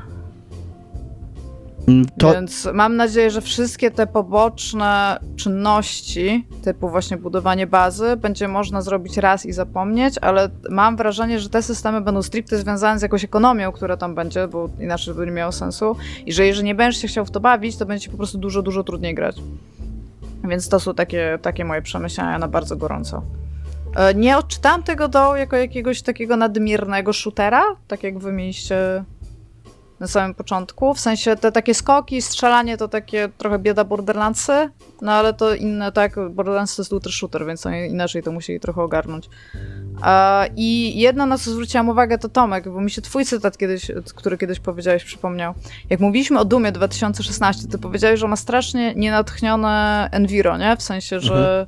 E, I ja rozumiem, że my wszyscy jesteśmy, jakby jako ludzkość, dotarliśmy do takiej estetyki stacji kosmicznej i to, że tam trudno jest robić jakieś nie wiadomo jakie machlojki estetyczne, ale bardzo, bardzo duża część tej prezentacji po prostu robiła bardzo nudne interiory. Żeby na przykład jak pokazywali strzelanie, to mieliśmy się patrzeć na strzelanie, ale jak się patrzyło tam dookoła, to to było takie bardzo, no bardzo stacja kosmiczna jakby, no zdaję sobie sprawę, że To jest, mi się wydaje, że to jest w ogóle takie ryzyko, jakie oni wzięli na siebie, wybierając sobie tą estetykę NASA Punk. Największy, Na- najmniej punk, punk Tak. ever. To nadal to jest organizacja punk. rządowa. Oparta na nauce. Ale wiesz, no jakby z jednej strony to jest fajna estetyka, bo ona właśnie jest realistyczna, co nie? Właśnie Tak. próbuje pokazać jakoś w miarę rzeczywiście, jak może wyglądać taki sprzęt, który będzie eksplorował kosmos i, i tak dalej. Ale z drugiej strony to ma jakby dwa ostrza, ma ten miecz, jak wszystkie miecze, co nie? Jak wiemy. E, że, że, że dzięki temu realizmowi my wiemy, jak to wygląda, już dzisiaj to wiemy, co nie? I to te, ja się zgadzam, że to właśnie tak wygląda mm, no mało tak, może nie, nie, nie mało ciekawie, ale tak właśnie opatrzone to już jest wszystko, co nie? Jest też miejsc, miasto na Dzikim Zachodzie, więc to macie nieopatrzone bardzo w grach i w, Tak. i w science fiction. Tak, w czyli- ogóle, że tam jest cowboy kosmiczny, to, to, to ja- jakby tego nie było, to ja nawet nie wiem, czy bym zagrała. Bardzo potrzebowałam tego cowboya w kosmosie. Jest to coś nowego i, i e, nie spotykanego wcześniej. E, Ja się spodziewam kolejnej Jeżeli gry. tam nie będzie padało See You Space Cowboy w pewnym momencie, to będzie to bardzo missed opportunity. Ja się spodziewam kolejnej gry Bethesdy po prostu i, i myślę, że to będzie spoko. Wiecie, y, y, ja tak. Moja opinia o Starfieldzie jest taka, że to jest bardzo ciekawa gra, która jak wyjdzie, to się okaże, że trzeba 300 godzin, żeby ją skończyć i ja w ciszy i w tajemnicy po prostu nie będę w nią grał nigdy. Bo jestem 400-letnim człowiekiem i nie mam czasu na takie gówno w moim życiu. I'm too old for this shit. E, Pytacie się mnie również znowu, co jest grane u mnie, e, bo ja mam dzisiaj dwa, co jest grane, jako że ostatnio nie miałem, przypomnę. E, Więc jest również u mnie grany serial animowany pod tytułem Świat mnie nie pokona. Jest to włoska animacja na 6 odcinków po 24 minuty, więc bardzo krótka. I jest to drugi sezon e, animacji, którą ja już polecałem na, e, na antenie. E, Tylko, że dla zmyły ten pierwszy sezon jest inaczej zatytułowany i drugi sezon jest inaczej zatytułowany, bo pierwszy sezon jest zatytułowany, o, zatytułowany Oderwij z dusz linii, e, a drugi jest właśnie zatytułowany Świat mnie nie pokona. E, Jest to animacja zrobiona przez Netflixa za pieniądze Netflixa i to, że ona jest zrobiona przez Netflixa i za pieniądze Netflixa jest skomentowane też w tej animacji, więc jest już trochę temat, że to jest Netflixowa animacja. E, Jest to e, film, nasz serial animowany, będący jakąś tam adaptacją luźną komiksów, serii komiksów autobiograficznych włoskiego rysownika, który posługuje się ksywą Zero Calcare e, i który jest takim sobie ziomeczkiem, totalnie w naszym wieku, 83 rocznik bodajże, żyje sobie na przedmieściach Rzymu e, i robi komiksy o swoim życiu i to jest takie połączenie z jednej strony em, takiego rozdrażnienia, wkurzenia na codzienność, na jakieś takie codzienne niezręczności i pokomplikowanie życiowe i tak dalej. Trochę taki w stylu Woody'ego Allena, e, taki every, everyday life hu- humor, co nie? Że taki o, o, oto intelektualista, człowiek, który za dużo myśli o swoim życiu, konfrontuje się tutaj teraz z jakimiś totalnie normalnymi wydarzeniami i ma trafne spostrzeżenia. Tutaj na przykład jest, jest dosyć zabawny segment o tym, jak on wchodzi do sklepu tylko po jedną rzecz. Oczywiście w międzyczasie idąc przez ten sklep powiększa mu się ta liczba, lista rzeczy do kupienia, ale jako, że wszedł już bez tego, bez e, koszyka, to przecież nie będziesz teraz wracał po ten koszyk, tylko robi sobie taką piramidkę wielką rzeczy i próbuje ją donieść do, do kasy. Więc tak, więc są, są takie tematy, ale też jest tak jak, w- tak jak w pierwszym Czy sezonie. zawsze bierzecie koszyk i wychodzicie do sklepu, czy Nie. zdarza wam się nie brać? Okej. Ja zaskakująco byłeś w często. takiej sytuacji. Zaskakująco często się znajduję w takiej sytuacji, tak, bo totalnie jestem takim człowiekiem, który wierzy, że wejdzie po jedną rzecz do sklepu, co nie? A później już jest za późno i mam tam siedem rzeczy, co nie? E, więc tak. E, i, e, no i jakby poza tym, że on opowiada o swoim życiu, właśnie też komentuje e, to, jak się zmieniło jego życie przez to, że odniósł tam jakiś sukces na tym Netflixie, jak wszyscy myślą, że on teraz zarabia miliony dolarów, a wcale tak nie jest. E, y, opowiada o swoich znajomych tam z dzieciństwa, którzy są cały czas jego przyjaciółmi tam i, i, i e, cały czas się spotykają i prowadzą tam wspólne takie życie i tam hangoutują się i tak dalej. E, to ym, opowiada też o jednym ze, swoim, jednym ze swoich przyjaciół, Cezare, który zniknął z jego życia na 20 lat i teraz wraca po tych 20 latach. E, I jest to taka teraz niezręczna, niezręczna znajomość, niezręczna przyjaźń. Że z jednej strony za duży tam jest bagaż emocjonalny związany z tą znajomością, żeby tak się zupełnie odciąć, żeby tak udawać, że się nie znamy, ale z drugiej strony minęło 20 lat, nasze ścieżki potoczyły się zupełnie innymi torami, zwłaszcza, że Cezary był w międzyczasie uzależniony od heroiny e, i nie za bardzo już jest ta chemia, co nie, i ta przyjaźń i tak dalej. Zwłaszcza, i, i zwłaszcza jeszcze, że okazuje się tam dosyć szybko, że Cezary jest... Y, został wciągnięty do ruchu neofaszystowskiego E, który jest e, bardzo antymigrancki we Włoszech i organizuje taką akcję społeczną, taką nagonkę na centrum imigrantów, które zostało otwarte w tej dzielnicy. No i on ma takie, ten główny bohater, narrator ma taki konflikt pomiędzy właśnie jakąś, jakąś próbą zrozumienia swojego przyjaciela, którego właśnie jakiś tam status społeczny, jako, jakaś przeszłość i coś takiego pchnęły go ku takiej radykalizacji w kierunku faszyzmu. Co ciekawe w ogóle jest cały e, cały wykład w tym serialu też, też dosyć zabawny na temat tego, że pomimo, że faszyzm wywodzi się z, z Włoszech, to we Włoszech, żeby kogoś obrazić, nie mówisz na niego faszysta, tylko mówisz nazista, mimo że nazizm to jest niemiecki faszyzm. Ale jako, że faszyzm wywodzi się ze Włoszech, to, te, to ta obelga faszysta jest bardzo osłuchana we włoskim, jakby. To nie jest, to nie jest coś bardzo ostrego, żeby o kimś powiedzieć ty faszysto i mnóstwo ludzi zresztą jakby znało kiedyś jakiegoś prawdziwego faszystę i tam, wiesz, nie jest taki... Więc, więc żeby Wło we Włoszech nazwać kogoś faszystą, to trzeba go nazwać nazistą, nie? E, taki paradoks. Właśnie i tak, i z jednej strony ma taki konflikt, że, że w jakiś sposób próbuje go zrozumieć i przedstawić jego tam motywację, jak, jak, co doprowadziło go do tej radykalizacji i co go zepchnęło na tą drogę, a z, drugą, z drugiej strony on jako taki człowiek wywodzący się z pankowskiej sceny, z jakiegoś takiego komiksowego undergroundu i tak dalej, jest skrajnym antyfaszystą i bierze udział w, z kolei w demonstracjach po drugiej stronie i to takich bojówkowych demonstracjach właśnie, takie, takie o, przygotowuje się na zamieszki w ogóle z, ty, z, tymi, z tymi naziolami, co nie? E, więc, więc tutaj jest jakby ten główny, główny, główny punkt y, odniesienia tego serialu. Jest to serial, który się absolutnie super ogląda, bardzo go polecam wam. Y, jest bardzo dobrze napisany i jest zabawny zabawny, jest takie właśnie, taka mega przegadane 24-minutowa 24-minutowy kawałek takiego życia, co nie? takiej codzienności, co nie? który z jednej strony właśnie po, po, porusza takie zupełnie prozaiczne tematy, takie totalnie prozaiczne, a z drugiej strony, tak jak też jakby życie, co nie nasza codzienność, zahacza też o bardzo poważne tematy właśnie w stylu tam radykalizacji, w stylu współczesnego faszyzmu, w stylu imigracji, yy, i tak dalej, i tak dalej, co nie? Jest to zrobione zabawnie, jest to zrobione z wyczuciem, ci bohaterowie są, kurde, super przekonujący, e, jest tam taka najlepsza przyjaciółka tego, e, tego głównego bohatera, e, taka lesbijka, która przez całe życie marzyła tylko o, to, żeby być, o, o tym, żeby być nauczycielką, co nie? I, I jakby właśnie przez to, że cały ten konflikt wstrząsa tą dzielnicą, to grozi to jej szkoła, jak ona w końcu została tą nauczycielką, po całym życiu marzenia o tym, żeby być nauczycielką, w końcu została nauczycielką, to jej szkole grozi zamknięcie, nie z powodu tego, że, że, że, że dzielnicy jest tam niebezpiecznie, czy coś tam, co nie.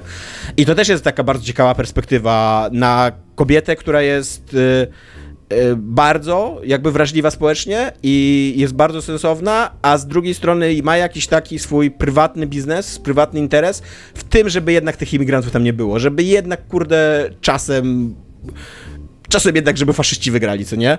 E, i to, więc, więc to nie jest jakby łatwy wizerunek tego całego konfliktu, co nie? Aczkolwiek serce tego serialu i serce głównego bohatera bije po właściwej stronie, jest to totalnie lewacka rzecz, taka właśnie bardzo radykalnie i w sercu antyfaszystowska.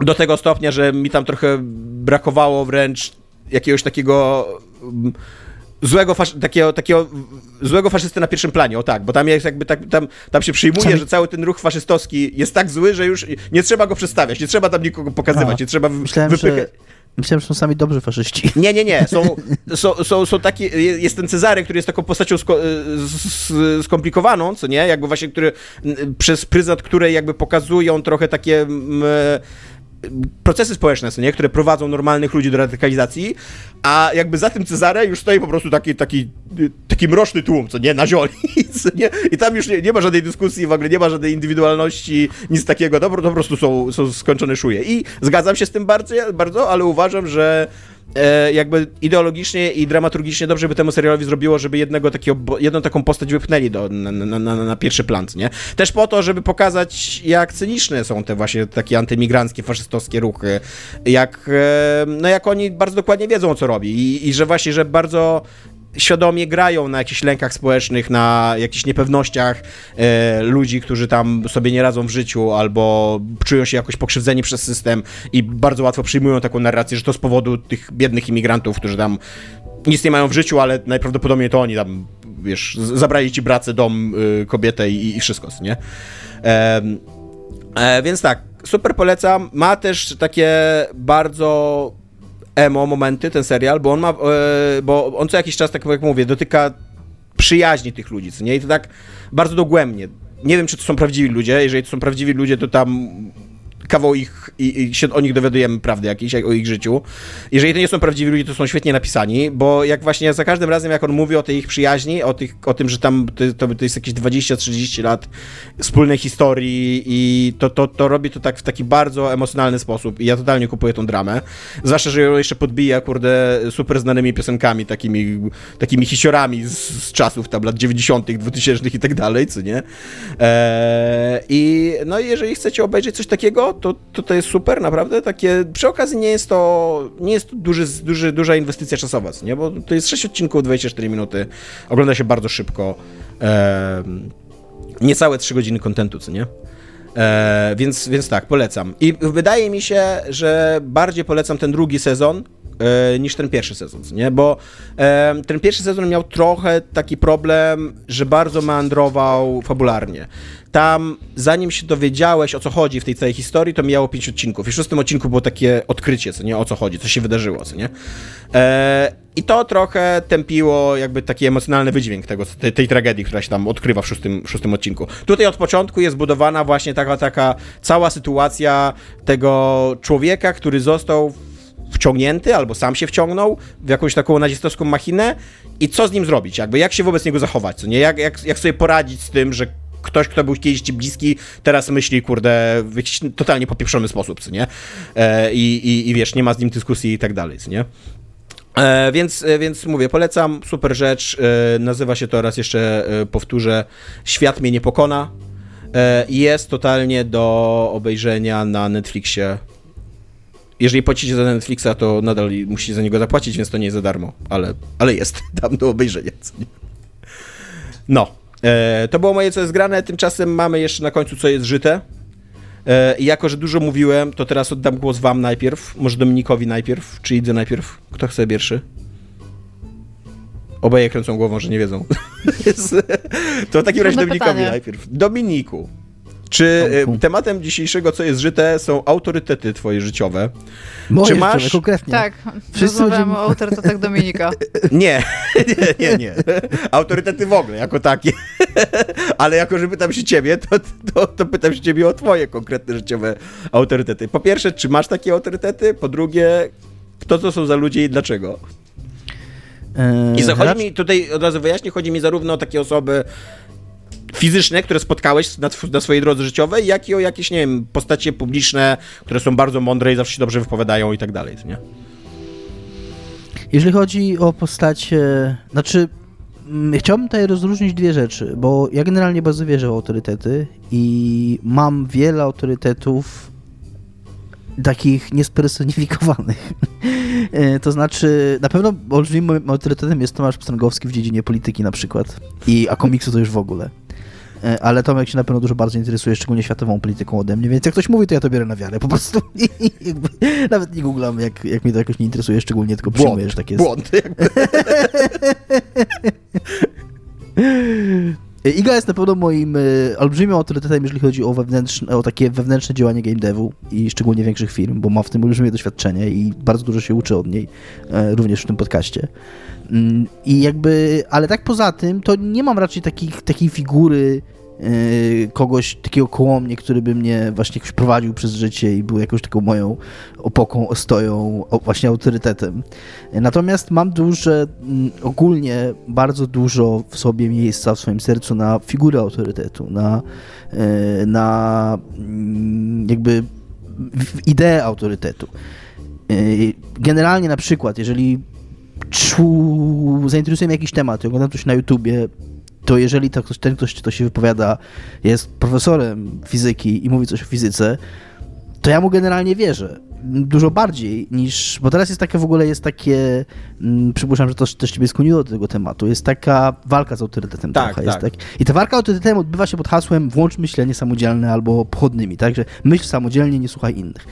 Tylko z tym, że to nigdy tak nie jest, bo teraz na przykład jest, myślałem o tym, jak, jak czytałem ten temat, jest ta sprawa mm, kolejnego Trumpa, w sensie kolejnego, nie, nie aresztowania, Procesu. tylko procesu Trumpa w Zarzutów, sprawie tych no. dokumentów, tak. I ten, ten, te zarzuty mają 55 stron.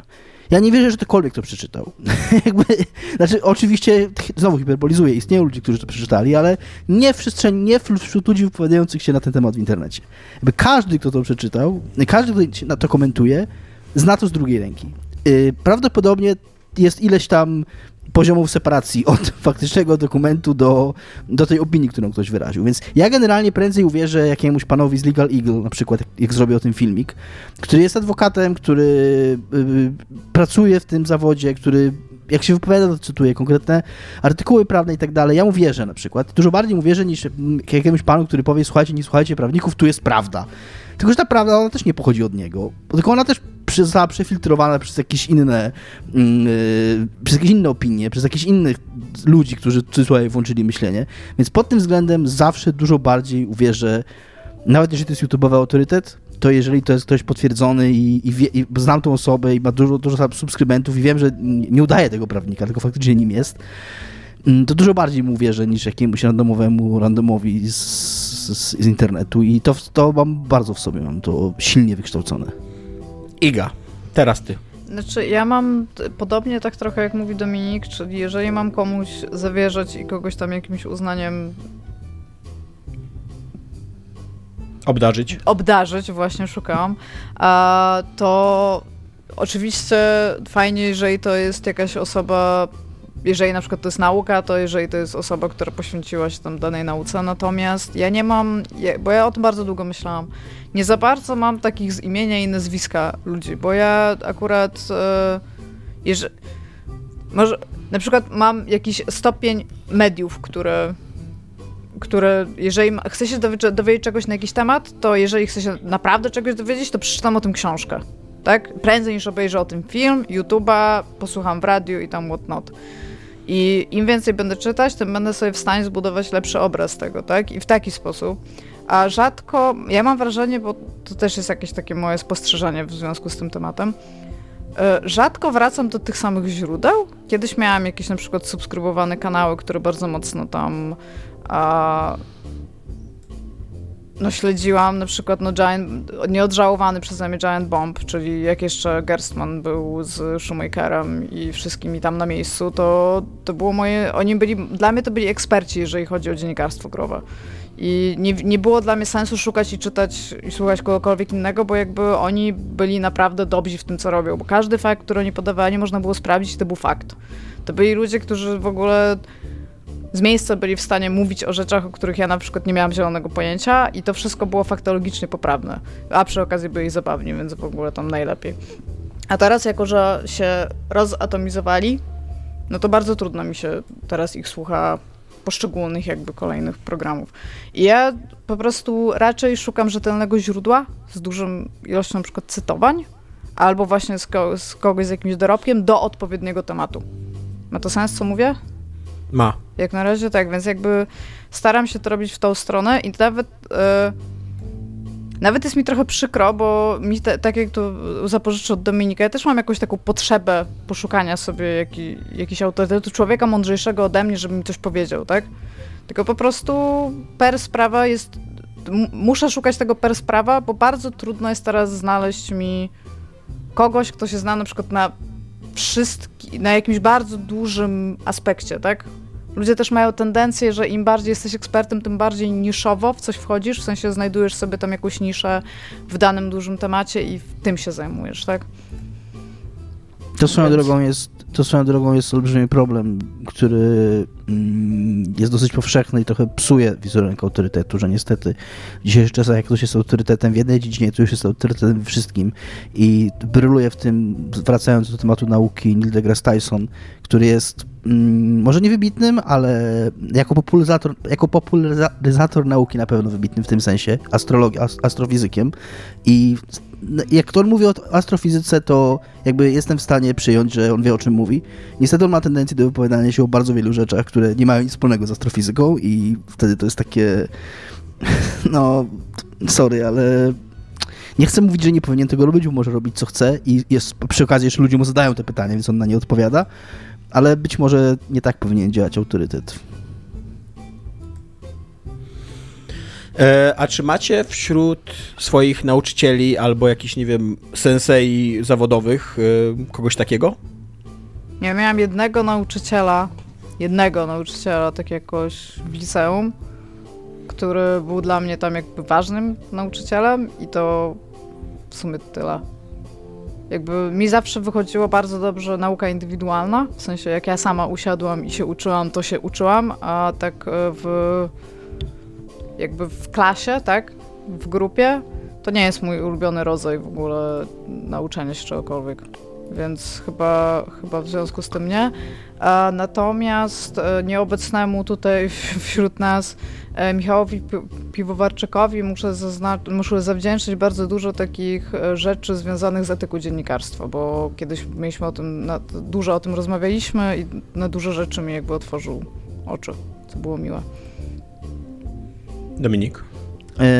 Ja, jeśli chodzi o nauczycieli, to też nie bardzo. Jedyne, co pamiętam, to, że moja polonistka która nie była jakimś super autorytetem dla mnie, ale powiedziała mi po liceum, żebym nie przestawał pisać. E, taką mi formułkę walnęła i na zakończenie i być może przez to nie przestałem pisać i zrezygnowałem z studiów informatycznych i jestem w tym miejscu, w którym jestem, więc nie wiem, czy Baba, dobrze, czy tak, źle. Pani zrujnowała ci życie, co nie? trochę, trochę tak.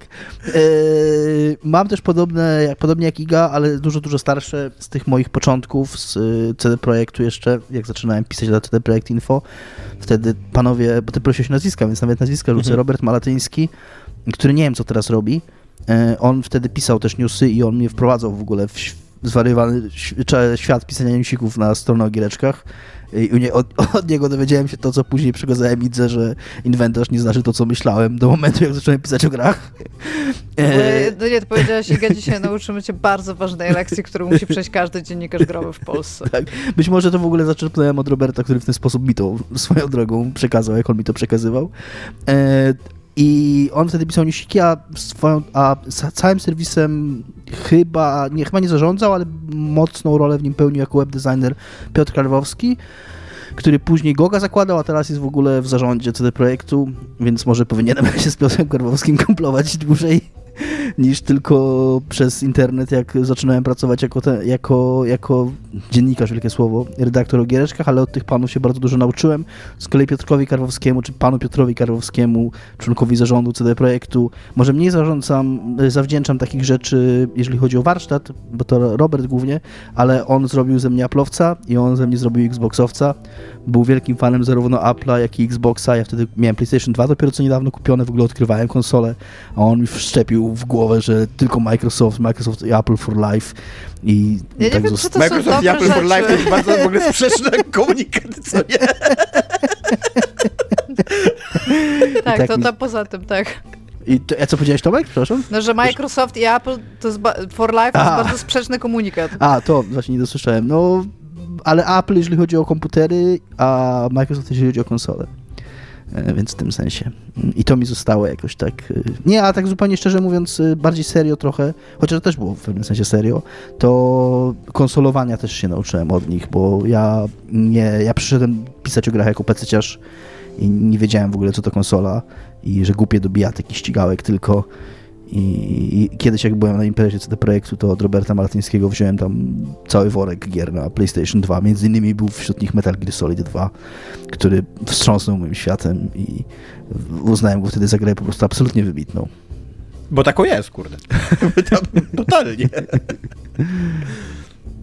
E, tak, ja e, tutaj e, odpowiem zbiorczo na te dwa pytania, bo ja mam głównie takie, mi się wydaje, autorytety życiowe. E, I to są takie właśnie autorytety nauczycielskie i to są do dzisiaj ja pamiętam i, i wspominam wspaniale e, zajęcia z profesorem Jerzym Szyłakiem i z profesorem Krzysztofem Kornackim. E, to są tacy ludzie, na których ja wpadłem, jak wybrałem specjalizację filmoznawczą. Ja totalnie byłem na studiach takim człowiekiem, który nie za bardzo wiedział, co chce zrobić ze swoim życiem, po co mu te studia i czego tak naprawdę ta filologia polska interesuje, czy nie. Ja lubiłem czytać i pisać i, i, i dlatego poszedłem na filologię polską, nie? I mówię, miałem też jeszcze jakieś takie głupie e, wyobrażenie, że będę nauczycielem, które było bardzo głupie. E, a dzięki temu, że właśnie wpadłem na, na Jerzego Szułaka i na Krzysztofa Kornackiego, to no, przestawiłem swoją wajchę życiową, jakby trochę odkryłem, co de facto chciałbym robić, czym się zajmować i, i że to będzie popkultura, że to będą komiksy. E, może nie giereczki akurat dzięki nim, ale to też jest pokrewny temat bardzo, nie? nie? Tam zawsze, zawsze raczej kazali mi rozwijać swoje, swoje zainteresowanie giereczkami. I to też właśnie były takie postacie nauczycieli w ogóle, nie? Takie, że to jak oni prowadzili zajęcia, jak mądrzy byli, jak zawsze miałem takie doświadczenie, takie, takie wrażenie, że, że, że obcuję z kimś dużo mądrzejszym ode mnie, co nie? Z kimś, z kim nawet jeżeli się nie zgadzam, to powinienem najpierw bardzo dobrze przemyśleć to, dlaczego się z nim nie zgadzam i, i to, co powiem i, i tak dalej, żeby, żeby się nie uśmieszyć trochę, co nie? E, e, więc to są takie, takie dwie postaci. Ja w ogóle też, e, ja, ja w ogóle bardzo wierzę w postać, e, znaczy w taką figurę autorytetu, nie? E, I uważam, że to jest trochę przekleństwo takich naszych czasów, że, że te autorytety, nie wiem, jakoś są obalane i e, i, i się nie ufa jakby. Jest, jest taki jakby, nie wiem, taki nurt w ogóle cały myślowy, trochę taki życiowy, co nie, że właśnie, że, że nie warto słuchać mądrzejszych od siebie, bo tam najważniejsze jest to, co ty namyślisz i tam żyj zgodnie z sobą i realizuj się i tak dalej. Nie, no nie, no istnieje olbrzymia szansa, że jesteś strasznie głupim człowiekiem, bo wszyscy jesteśmy strasznie głupi, więc jeżeli są jacyś mądrzejsi ludzie dookoła ciebie, to raczej ich słuchaj, co nie? Raczej się ucz, mam coś takiego. I z takich publicznych, takich właśnie ludzi, którzy, których nie znam na co dzień, to moimi takimi autorytetami jest totalnie Wojciech Jagielski, ten polski dziennikarz, reporter. E, ja go trochę znam, bo dwa czy trzy razy przeprowadziłem z nim wywiad i wiem, że to jest jakby fantastyczna istota ludzka, co nie? Po prostu cudowny człowiek, taki który zawsze mówi bardzo przemyślane rzeczy, nigdy nie chlapie językiem, ma olbrzymią wiedzę, ale też wie, y, właśnie to jest Dominik taki człowiek, który, który, którego ty byś docenił za to, że on wie, czego nie wie. I on mówi tam o tych swoich tematach reporterskich, o, o, o Kaukazie, o Afryce i tak dalej, ale jak się go zada, jakby zadasz takie pytanie, na które on nie ma odpowiedzi, to on mówi, nie, no wie pan, na tym to ja się nie znam, tutaj może lepiej niech pan kogoś innego znajdzie, tutaj jako specjalistę, co nie? Eee, I drugą taką postacią publiczną to jest Urszula Le Guin, co nie, która, już mówiłem tutaj, że to jest, y, moim zdaniem nie dość, że wybitna pisarka, to ona też była y, fantastyczną myślicielką w swoich czasach, nadal jest, nadal jakby to, co ona tam pisała i mówiła, to jest bardzo mądre i bardzo postępowe. E, i, i tak, i bardzo ją szanuję jakby za każdym razem, nawet jak czytam jakąś książkę albo jakiś felieton, czytam esej, który, z którym się nie do końca zgadzam, to mam takie poczucie, że no nawet tą swoją niezgodę muszę poważnie przemyśleć, co nie? Muszę jakby, wiesz, y, rozważyć dobrze. E, więc tak, e, to, to, to jest to, co ja chciałem powiedzieć o autorytetach. I jeszcze na koniec mam takie pytanie, ale nie wiem, czy będzie na nie odpowiedź. Czy w Giereczkowie jest taka postać, którą uważamy za autorytet taki środowiskowy jakby, co nie? Taki ogólny. Iga kiwa głową, więc będzie odpowiedź znaczy, na pytanie. Ja nie? mam dla, dla siebie. No to dajesz. Taki. Lucas fucking Pope być maszyną do robienia takich gier, jak robił Lucas Pope, to my wszyscy powinniśmy chcieć jakby tam trafić, tam być. I jakby on sobie siedzi, on sobie dłubie grę i kurde... I ja chcę, ja chcę tak trochę tego geniuszu przez osmozę po prostu. A Jeff Keighley? A co on ma wspólnego z grami? Nic. Dominiku, czy ty widzisz taką postać w Giereszkowie? Ja mm, nie wiem, czy jeżeli chodzi o twórców, ale na pewno podzielam to, co Iga powiedziała na temat Jeffa Gerstmana. Mm, to jest, jeżeli chodzi o taką... Dziennikarstwo growe to jest Bóg dziennikarstwa growego po prostu. A takie dziennikarstwo growe to też różnie można rozumieć, ale rozumiane jako raportowanie faktów po prostu i dochodzenie do prawdy i może nie tak jak z kolei Schreier, który też w pewnym sensie jest autorytetem tak naprawdę, teraz jak o tym myślę, jeżeli chodzi o takie śledztwie dziennikarstwo, e, ale, ale cała ta ekipa GameSpotu starego i, i, i później wczesnego Giant Bomb bardzo bardzo wpłynęła na mnie i na moje życie. E, Ale tak, w sumie teraz jak pomyślałem, że Jason Schreier jakby jest takim, jakby jak to- jest takim dosłownie autorytetem. Jak ktoś napisze Jason Schreier, to wszyscy to raportują, mm, wszyscy o tym mówią, jakby to jest temat samo w sobie, bo Jason Schreier, jakby on już jest, on, Tak, on jest że takim on, on ma dwie twarze, bo jak on pisze książkę, to on jest tak grzeczny w tych książkach w porównaniu do tych swoich artykułów. Ja bym wolała, żeby on pisał same artykuły, a potem bym na przykład te książki, to mógł być zbiór tych artykułów, to ja bym była zachwycona. Ja mam do Mm. was pytanie a propos tego GameSpotu starego, bo ja e, go nie oglądałem e, i znam tych ludzi już później jakby, co nie? I też nie znam ich jakoś dogłębnie, co nie? Ale czy to była też właśnie taka ekipa, taka prawdziwa dziennikarska? Czy to byli ludzie, którzy mają opinię na temat gierek? Czy to byli ludzie, którzy robili jakieś, Oni właśnie nie wiem, od- dochodzili do tego, co się wydarzyło w jakiejś firmie, jak powstawała jakaś gra i tak dalej? Oni nie mieli wykształcenia chyba dziennikarskiego, albo przynajmniej... Nie chodzi mi o tak, wykształcenie, nie tylko czy robili nie, to, nie? nie, nie robili tego. Właśnie dlatego, dlatego od razu jak powiedziałem na temat, przypomniałem się, skojarzyłem Schreiera, to stwierdziłem, że to nie jest to, co oni robili. Oni robili to, co my bardziej robiliśmy, co ja, bo ja to bardzo chciałem robić w gry WP, czyli takie fanowskie dziennikarstwo, takie od fanów dla fanów, takie tak jak to samo, co robimy w podcaście, tak? My też nie biegamy po firmach i No nie... tak, tak, takie posiadanie opinii, no tak. takie posiadanie opinii, ale bycie jednocześnie osobowościami, jakby tworzenie nie tyle dziennikarskiego, co rozrywkowego kontentu.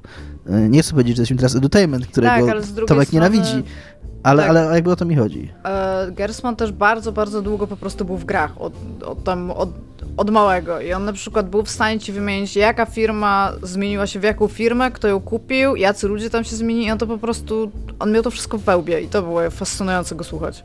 Jak on potrafił kojarzyć fakty, że czemu coś Tak, jest tak. takie, w jaki jest sposób i on nagle ci potrafił w ogóle jakieś takie fakty tam w ogóle w to połączyć i to miało, kurde, totalnie sens i mogłeś to wszystko sprawdzić i to było co do joty po prostu, co on mówił. I to, to, to jest dla mnie, jest, strasznie go podziwiałam za to. Do teraz go podziwiam, wspieram go na Patronite. Nie, na Patronite? Patreon. Patronite to polski. o. Ale No skoro właśnie. o Patronite mówisz, to pamiętajcie, że mamy Patronite'a i zbieramy tam pieniądze. I Jeżeli chcecie nam pomóc, to zapraszamy na tego Patronite'a i dzięki za wszystkie wpłaty, które dostajemy. A szczególnie dziękujemy Muffinkowi, Michałowi, Jarosławowi i Bartkowi, którzy nas wspierają na najwyższym poziomie i to jest super, ale jak wspieracie nas na niższych poziomach, to też jest super. A Tomek nie odpowiedział o autorytecie. Bo ja nie mam chyba takiego autorytetu. Tak się zastanawiałem. Ja mam, ja mam trochę tak, że mam takie dwa nazwiska, które, e, które podziwiam bardzo za to, co robią. Czyli to jest Greg Kasawin i to jest e, Robert Kurwic. Za to, co zrobili. Tylko Greg Kasawin e, trochę Też mi brakuje... Też Słucham? Games, też Stary Games pod swoją Tak, drogą. tak, tak. Trochę mi brakuje jakby w jego grach jakiejś takiej takiego większego mm, większego bitu narracyjnego, co nie? On raczej tworzy, tworzy takie gry właśnie złożone z małych bitów. Ja jednak raczej jestem człowiekiem, który lubi duże narracje, takie takie ciągnące się prozę, jakby powieści i tak dalej. Nie coś takiego, coś w tym stylu. Gry Supergiant Games takie nie są, więc na co dzień nie myślę o tym, że o kurde, ale zajebisty jest ten Kazawin. A z Robertem Kurwicem jest ten problem, że niestety wyszedł ten film o nim e, i, i ciężko mi go dzisiaj jakby nazwać autorytetem. Bardzo jestem pod wielkim wrażeniem tego, jak on pisze e, i tutaj postawię klopkę, jakby, nie, ty, tylko, tylko pod względem tego, jak on pisze, tak, co nie. Więc to jest moja odpowiedź. E, Patronite już był, więc to wszystko kończymy. Cześć i cz- Ale Lukas Pop oczywiście, zawsze na propsie. Totalnie. Cześć i czołem, pa. Cześć. Ja.